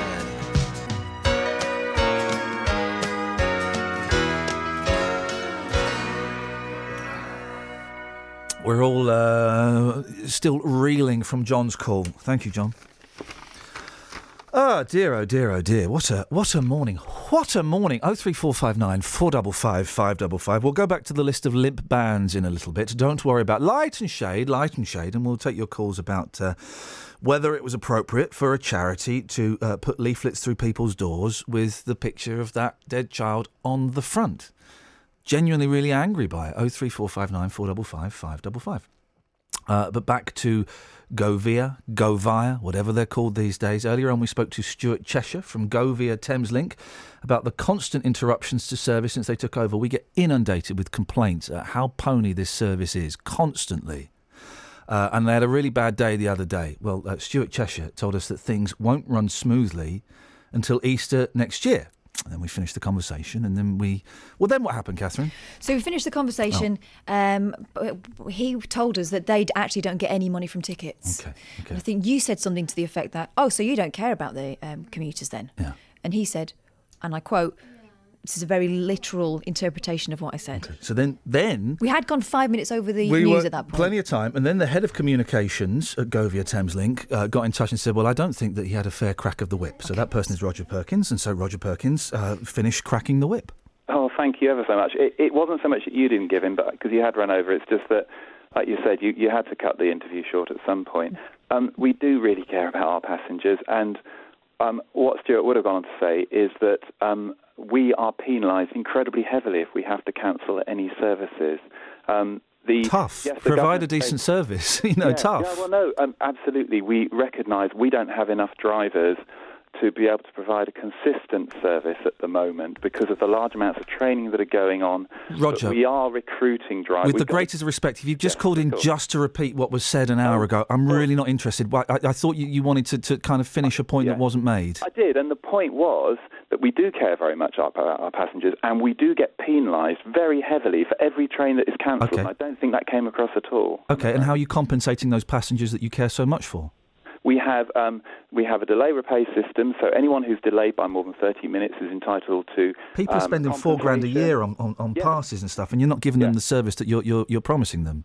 And we have um, we have a system in place where people can get compensation. We've made that easier than ever. We're going to be introducing um, automatic notification so that people know that they can get compensation. We're bringing in smart cards so that when you touch in and you touch out in the future, if your train has been delayed, it will say, "Do you know what? You're entitled to compensation. Click on this link. Find out how to do it." The service is rubbish. You lot have had it for a year. Um, and and, and it, it, it will be a bit better by Easter next year. Come no, on, Roger. pro- actually, not That's not good enough. Be better, a little bit better. What we're saying is that at the moment there is a risk of cancellations at certain times. They tend to have been at weekends. But, Doesn't matter when it is. Easter, but by, well, it matters whether or not you're it's in the rush hour or not. Because No, it doesn't. If you're wait, if you're stood there waiting for a train, it doesn't matter when it is, and that's the, The thing. It's like, well, it's only happening at weekends, so that's okay. No, it's not no, okay. It's not okay. It's and not it doesn't okay. just happen at weekends as well, Roger. It's, it's n- absolutely not okay, and we really accept that. And genuine apologies to people. What I was trying to make the point is that um, the vast majority of people obviously travel in the peak. This is a commuter service primarily, and those peak services are really far less affected by this. Um, and we are working flat out to bring in new drivers. Unfortunately, you can't train them all in one hit. We simply, it's just simply not possible. We've How many have you trained in the last year? 100. Uh, we've got 114 training now. We brought in 54 new drivers to the routes, to the Great Northern uh, Thameslink routes um, that your listeners use. We've doubled the number of trainers we've got. We've tripled the number of training courses. Um, obviously, you know, drivers are retiring during this period as well, but we have lots of training for the new trains we're bringing in as well. So when you need to train a driver to drive a new train, you have to take them off their duty and cover that. So we're ask, our drivers are really helpful. They they work their rest days. They're, they're incredibly helpful uh, in order to cover for that. And in the meantime, we're recruiting more and more drivers so that we're not dependent upon having to ask our drivers to work their rest days to cover this essential training and the and the overall shortfall that there is. But it it takes um, it does take uh, uh, over a year to train a driver, and we can't just. I mean, we started as soon as we got in doing this program, but it takes it will take, as, as Stuart said, through to to spring next year to complete that program. And in the meantime, when things happen, we make sure we tell people we're very sorry. There, may, there is a risk of some cancellations tomorrow, and this might well be, say, on a Friday into a Saturday. Um, please check our website where we have a full list of all the cancellations. Why um, should they have to go to a website though? Because pe- not everyone, not everyone Oh, has no, no, access to a website or access If you're, to if you're standing on a platform, it will tell you if a train is Just Roger, cancelled Roger, too. just sort it out. I- We I- are, do you know we what? are, we are. No, I- the, the thing is, right? I'm so I'm so bored. Absolute. This we really are trying. Well, people aren't trying, convinced. We are working our hardest, and we do People have aren't convinced. a massive program to, to sort this out. People aren't convinced. Uh, okay, I'm, I'm very sorry they're not convinced, but I, all I can do is to reiterate that we, we really are working. We've got this biggest tra- driver training program ever known going on, and it is beginning to address the situation. But I think you know, Reduce the cost right of a that we- travel ticket. right that we are Reduce the cost of a travel ticket. It- but you're, but you're, you're, you're taking their money. You're taking their money, and you're not providing the service that you say you're going to provide. And yet you're quite happy to take four grand a year, you know, for there- for their travel passes. There is compensation if people. Why should they have to? No, no, no, no, no, no, no. Why should they have to? Um, why should they have to chase it? Why is the onus on the and the, why, why is the onus on the people to chase it? What you, you should be doing more for your customers. Yeah, I agree. We we, we should. Well, instead of getting them to chase the compensation, give it to them. Say, do you know what? We ballsed up. Tell you what, two hundred and fifty quid off your pass. But like I said, we are bringing in um, smart card Okay. Okay, okay. We're, we're, going round in circles. Roger, the PR crisis averted, do you think?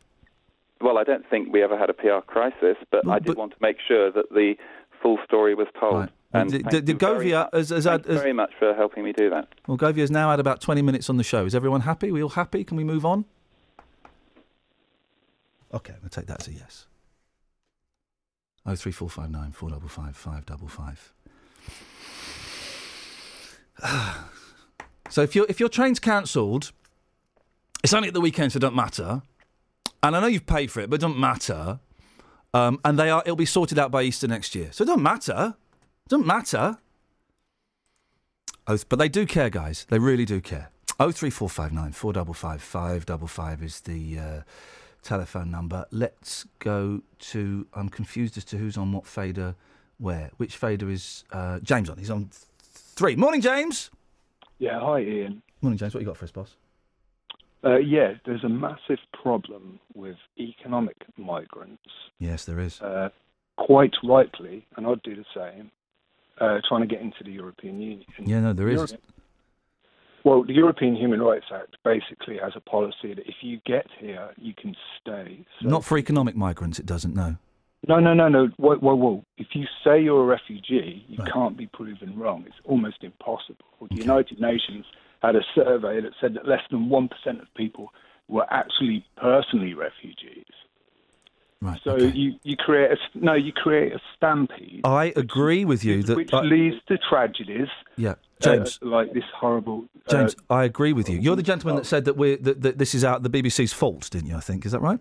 Yeah, I, I think it's the fault of people who are uh, they're not long-sighted enough. As, as an example, the people in Calais are not refugees; they're economic migrants. If And you pass know that how? stuff- I know loads and loads of refugees, uh, refugee claimants. I don't know one genuine refugee. I know loads of people. Let's talk about the one specifically in Calais. How do you know? How do you know? I, I agree with economic migrants. You know, that's um, if they're doing it. If they're doing it legally, beautiful. If they're doing it illegally, well, then that's that's inappropriate. I'd do, I'd do the same, mate. I'd do it illegally. If I lived in Afghanistan Oh. or Pakistan or Africa, if I lived in India, I'd try and get into a nice white country, a nice rich white. So you don't have a problem with them? No, I do have a problem with. Oh, but you do we it? should Help. Oh, that's confusing. I would absolutely do it. Of course, I'd, I'd lie. I'd, I'd get on the Okay. back of the truck. What about the, the, the ones that are fleeing um, um, Syria, where there's been a quarter of a million people killed? What about what about those ones? Are those economic migrants, in your opinion? No, they're re- some of those are refugees. But Okay, so we- so we should be haven't had a helping- survey. No, you're not going to talk over me, No, No, no, you're trying to make good radio or you're trying to. No, James, I'm just trying to unravel. Um, you're, you're just trying to unravel and get to the point of your argument. I'm asking. I'm asking you a Well, question. No, no, no. The United Nations. Hmm, it's one of them. One percent of refugee claimants are genuine personal refugees, Okay. and only one. The European Union has said that only one in five uh, Syrian refugee claimants actually come Okay. from Syria. I'm talking So about the. quite rightly. Okay, James. Uh, if someone's 100. Can I ask a question, or or can I Yeah, ask? Is that, am I allowed to ask a question? Is that okay? Yeah, go on then. Thank you, James. I know what you're going to say anyway, but go on. Oh, go on then. Tell me what I'm going to say because I haven't actually even thought the question out. But you tell me what I'm going to say. Go on. You're going to say if someone's a genuine refugee, should we give them refuge? And I say yes, absolutely. We Okay. should pay How do you differentiate? How do you differentiate between? a genuine. It's impossible. You can't. Exactly. I, I mean, it's very, very. It's almost impossible. How is it the BBC's fault that um, Aylan Kurdi died? Constantly, the BBC. Well, it's it's partially your fault, but the Okay. BBC constantly peddles this this pro-EU uh, propaganda. The European human rights is great. The EU is is fantastic. The fact is, when you you've spoken about that that guy John, the charity work, you constantly said you agree with him, and you you agree with charity working. I do Those agree with charities. Yes, I do. Yeah, No, I think no, no, charities wait, do wait, good wait, work. Wait a second. Those people in Calais are Late for the tra- I'm late for the travel again. And you encourage and you encourage a stampede and accidents happen. Okay. Give Me. refuge locally. It's really simple. Me, I don't know if they get the podcast in Syria. Yeah, okay, you can make a flippant point. I meant generally, people should be more And how do you know- the problem source How do you know? locally. Uh, I'm assuming. I'm assuming, James, that you've been to speak to the, the, the refugees in Calais. Have you? I've spoken to hundreds of refugees, not in Calais. Can I ask where you spoke to these hundreds of refugees? Because I'm going to be honest, James. I don't. I I don't live believe. I don't believe you've spoken to hundreds. Uh, I've probably spoken to about 30 or, well, no, probably about 50 or 60. We've already got it down by a few hundred. How have you spoken to about 50 refugees? People I know, people I, people I work with, people around Bedfordshire. And so you've reported them to the authorities, have you, for being here illegally? No, what can you do? Oh, You know, so well, then you're then, you, then you're part of the problem. person- So you're part of the problem as yeah. well. Yeah, absolutely. I know. What what can wow. we do? Well, you could report them to the authorities if they're here illegally. You could report them to the authorities. Yeah, I suppose. You could do that. I'd get very far. I don't think I'd get very far because they'd just say it's one person's word against another. And Yeah, blah, yeah, they whatever. But still, But the thing so is, it's it's really simple. In one sentence, one sentence. I know you're waiting for travel. In one sentence, Yes. give refuge locally, and then you don't have a stampede and you don't have accidents. Simple. Well, I'm glad you solved that up. And, I, and uh, on behalf of the BBC, I apologise for the Anything death. mate? I apologise for the death of that five-year-old child on behalf of the BBC. I said partial. I said. Well, I apologise. I apol- okay, I partially apologise for the death of that five-year-old child on Okay, behalf of the. BBC that caused the stampede. point, but that, that was the reason why they came here. That that child's No. family weren't refugees anyway. They were given refuge in Turkey. They've been living there for years. He was quite rightly trying to get to Europe. Okay, James. Okay, Iain. Thank you very much. You're very welcome, mate. Take care. Ta-ta. Take care, man. Bye. Travel news for beds, cards, and Bucks. BBC Three Counties Radio. Are delays on the M1. There's a lane closed southbound between junction 13 for Bedford and 12 for Flitwick. That's causing delays from junction 14 for Milton Keynes. Also, northbound, there's a lane blocked by an accident involving two cars between junction 13 for Bedford and 14 for Milton Keynes, so delays in both directions. Also, it's slow on the M1 southbound through where the roadworks are between junction 12 for Flitwick and 11 for Dunstable, and the bad weather's adding to those delays. On the M25 anti clockwise, there are three mile queues just after junction 24 for Potters Bar because of a breakdown. And on the A41 Northwestern Avenue in North Watford, there are queues around the Dome roundabout. On the trains, Great Northern are reporting 10 minute delays in and out of Moorgate because of a signalling problem. Samantha Bruff, BBC Three Counties Radio. Sammy, thank you, because I want to give her a fair crack of the whip. Let's go straight to the weather, shall we? Beds, Herts, and bucks weather. BBC Three Counties Radio. Hello, very good morning to you. We've had some outbreaks of rain so far this morning, but uh, that weather front is now pushing its way off to the east, so it should stay dry from now on, really. Uh, still a little bit of rain left, to come across parts of Hertfordshire, though, but, uh, but after that front, it's going to be feeling a bit fresher, it will be brighter, and we'll see some sunshine around as well. Perhaps the odd isolated shower this afternoon, but there'll be very few and far between. Most places will be dry, and it will turn into a pretty nice day. Top temperatures today up to around 17 Celsius, 63 in Fahrenheit a light to moderate westerly breeze. Now, that breeze is going to ease down through the course of the night. It's going to be a dry night to come. It's going to feel quite chilly as well underneath largely clear skies. So, uh, temperatures probably dropping down to around 8 or 9 degrees, even in some of the towns. So, uh, in the rural spots, it's going to feel really quite chilly into tomorrow morning. A few mist patches possible, as I said. And then tomorrow is going to be a really nice day. We've got high pressure building from the south, so it's looking dry. There'll be plenty of good spells of sunshine around and highs of around 17 or 18 Celsius, not just for tomorrow, but also over the weekend, dry with some good spells of sunshine, just rather chilly nights and possibly some misty mornings. Iain, that's the forecast. Thank you, Elizabeth, and thank you for your patience this morning. It's appreciated. Been one of them mornings. Every weekday morning. Good morning, Jonathan. Morning. Do you think it's right to tell a million disabled people they should get off benefits and find a job? Have your say on today's big phone in. People who are going to be a nuisance are going to be a nuisance regardless of whether there are things to do. Is it true that people over the age of 65 drink far too much booze? The JVS show fights for your rights and tackles your consumer problems. Waited and the receipt came out, but the cash didn't. It's become a problem of late because obviously the trees got bigger as we got here. We couldn't shut the French windows. It, it would appear that they'd buckled. I had a phone call from my daughter saying if we don't get off the train, they're going to hand us over to the British Transport Police. The JVS show, weekdays from 9 on BBC Three Counties Radio. This is Iain Lee. On BBC Three Counties Radio.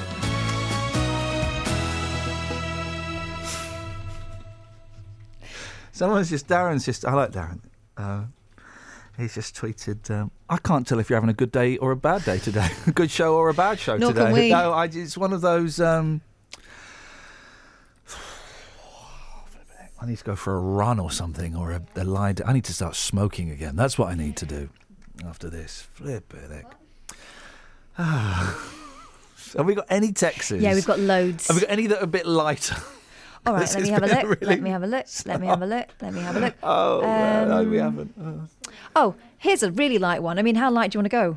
Light, Lights. light, light. Yes. Like proper light. Yes. Louise in Kings Langley. Hi, Iain. Love your show. You make me laugh. Not today. Not today. What was that last record you played? The Fall Guy. Yeah, The Fall Guy. You obviously are not out of the 70s stroke 80s, Louise in Kings Langley. We envy you. The Fall Guy. I, I'm going to say was 83. Yeah.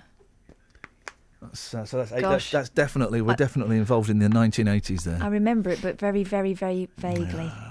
Um, let me see. Uh, uh, hang on. I've not got to talk about um, how old Arthur Scargill looks. I didn't know he was still alive, but he looks. Arthur Scargill. I'm sure he's alive, or maybe he's dead. No, I don't think he's alive, is he? Well, then why is there a picture of him a- a- alive? Where's the Sun? Page 13 of the Sun. Hang on.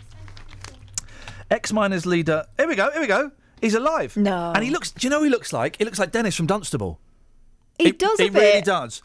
Ex miners leader Arthur Scargill claims state sponsored assassins tried to murder him six times. Crikey. He said, Six attempts at my life. Someone shooting has entered me home. Someone trying to stab me. Someone sending me. Bomb! Everybody out! Wow. You did him in my voice then. I'm just angry, The cat. one you reserved for me. Passionate cat. Not done that. Not talked about Stringy having another baby at 74. Not talked about. Um, oh, she, is she uh, delivered? Yep, not having Mrs. talking about Happy Britain. Not that there's a. There's, I've just got to say this because this is weird, right? This is a great story. Right? Technology uh, and uh, uh, you know strength uh, uh, triumphs over adversity. Paralyzed man walks again using the power of the mind. Isn't that how we all walk, though? Well, we your, all your walk with- brain stroke nerves. we all walk due to the power of our mind. I mean, this is a machine that's kind of rigged him up, and he can think the machine to. Oh, work right. Okay, but I that's how that. We all walk, isn't it? Is the power of the mind. Mm. Which is stronger, the mind or the leg? Well, if your legs aren't strong enough, your mind can't do anything about Giant it. Giant spiders, bad parking. Didn't get a chance to do any of that. Oh. Never mind. Oh, well, there's always tomorrow. Still, here's the here's the today's light story: trains. Uh, Justin. Good morning, boss. Now, after the programme, you, me, two pretty Thai ladies, Thai massage. What do you I- reckon? I, I, I need. I need. I think I might break their fingers. I'm too. I'm too. Jeez. Anyway, Tense. it's taken my mind off of losing my cat. What? Lost my cat. it? Yeah, she's gone missing. Man. No, don't worry, I'll come back. Don't worry. Yeah, I, the, we got the we got the puppy, and they. uh, She's. Oh man, No, no, you, you know what cats are like? They Yeah. are arrogant. Don't worry. Yeah. It's, all, it's all an attention seeking thing. The cat will come back. Don't worry. Fingers crossed. All right. Uh, what have you got for us, Just? Hey, you've been talking about trains this morning. Uh, Yes. What a fascinating conversation with the man from Govia earlier Yep. on. Uh, people talking about a lack of drivers and the cancellations. Don't worry, guys. We're going to sort it out next week, next month. No, by next Easter. Easter. It's going to be Yeah. fine by Easter. Yeah, it's going to be fine, guys. So don't worry. Keep on playing your uh, paying your four grand plus, and uh, by next Easter, hopefully, we'll uh, sort the journey out. So uh, here's some commuters that I spoke to this morning who use that Govia line going into London. Poor people, five days a week. Here's what they had to say. Sean, you're travelling into London this morning using Govia. Use the service five days a week. Describe how it is for you. Shocking. Shocking. Every single day there's delays in the service. There's ridiculously overpriced to get to London, firstly. Uh, there's drivers always, you know, never on shift, so there's trains cancelled and delayed. I mean, how how frustrating is that for you? You're trying to get into work, you're trying to get home from work, and suddenly there's no drivers for your train. Yeah, it's very annoying. It's lethargic. I'm getting back later and later every day. How long can this continue for you? Are you now looking to, to get a job locally, maybe because of the service? Not really. Yeah, maybe. Yeah. I think I've been looking into it recently over the past year, definitely. Just because of the service and Yeah. the way it is? Yeah. Okay, I appreciate your time. Cheers, thank you. Angus, you're travelling to London this morning. Govia on this line into London. Has it improved your journey into work at all? No, not really. Um, there's still delays, there's still cancellations. Uh, possibly the communication's got slightly better, but the service isn't any better. So, how many times have you been waiting for a train and suddenly it doesn't go because there's no driver? Oh, recently it's been a lot. Um, probably every, for me at this time in the morning, every couple of weeks it happens. Really? Yeah. Okay, well, listen, uh, you don't look happy already. I'll let you get into work. Thank you. Thank you. This is Iain Lee. On BBC Three Counties Radio. Um, and this is the thing, Justin. Right? We get, and uh, we'll probably get a complaint later on from it. Turns out it's not Govia, it's Govia.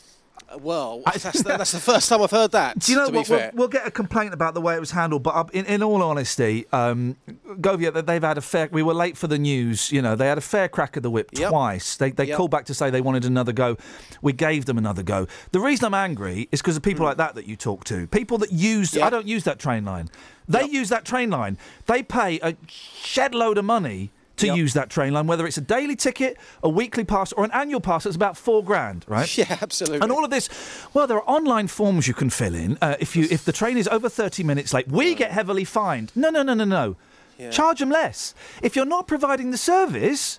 Charge them. less. It only happens at weekends. All right. It doesn't happen so much in the rush hour. It does happen in the weekdays. Hmm. But what if I travel on Saturdays or Sundays? I, I, I'm a lesser passenger. I deserve lesser service. And the thing is, you, you say, if you, if you speak to somebody in charge of a company and they, they talk about it being at weekends, well, we've heard from people this morning who are saying that is not the case. A guy there, fascinating. I think he, he was worried his boss might be listening, but he's thinking about changing his job because a lot of people, when they get to work, they think that people are making excuses and they're turning up late Yep. because they're lazy. Mm. and that is reality.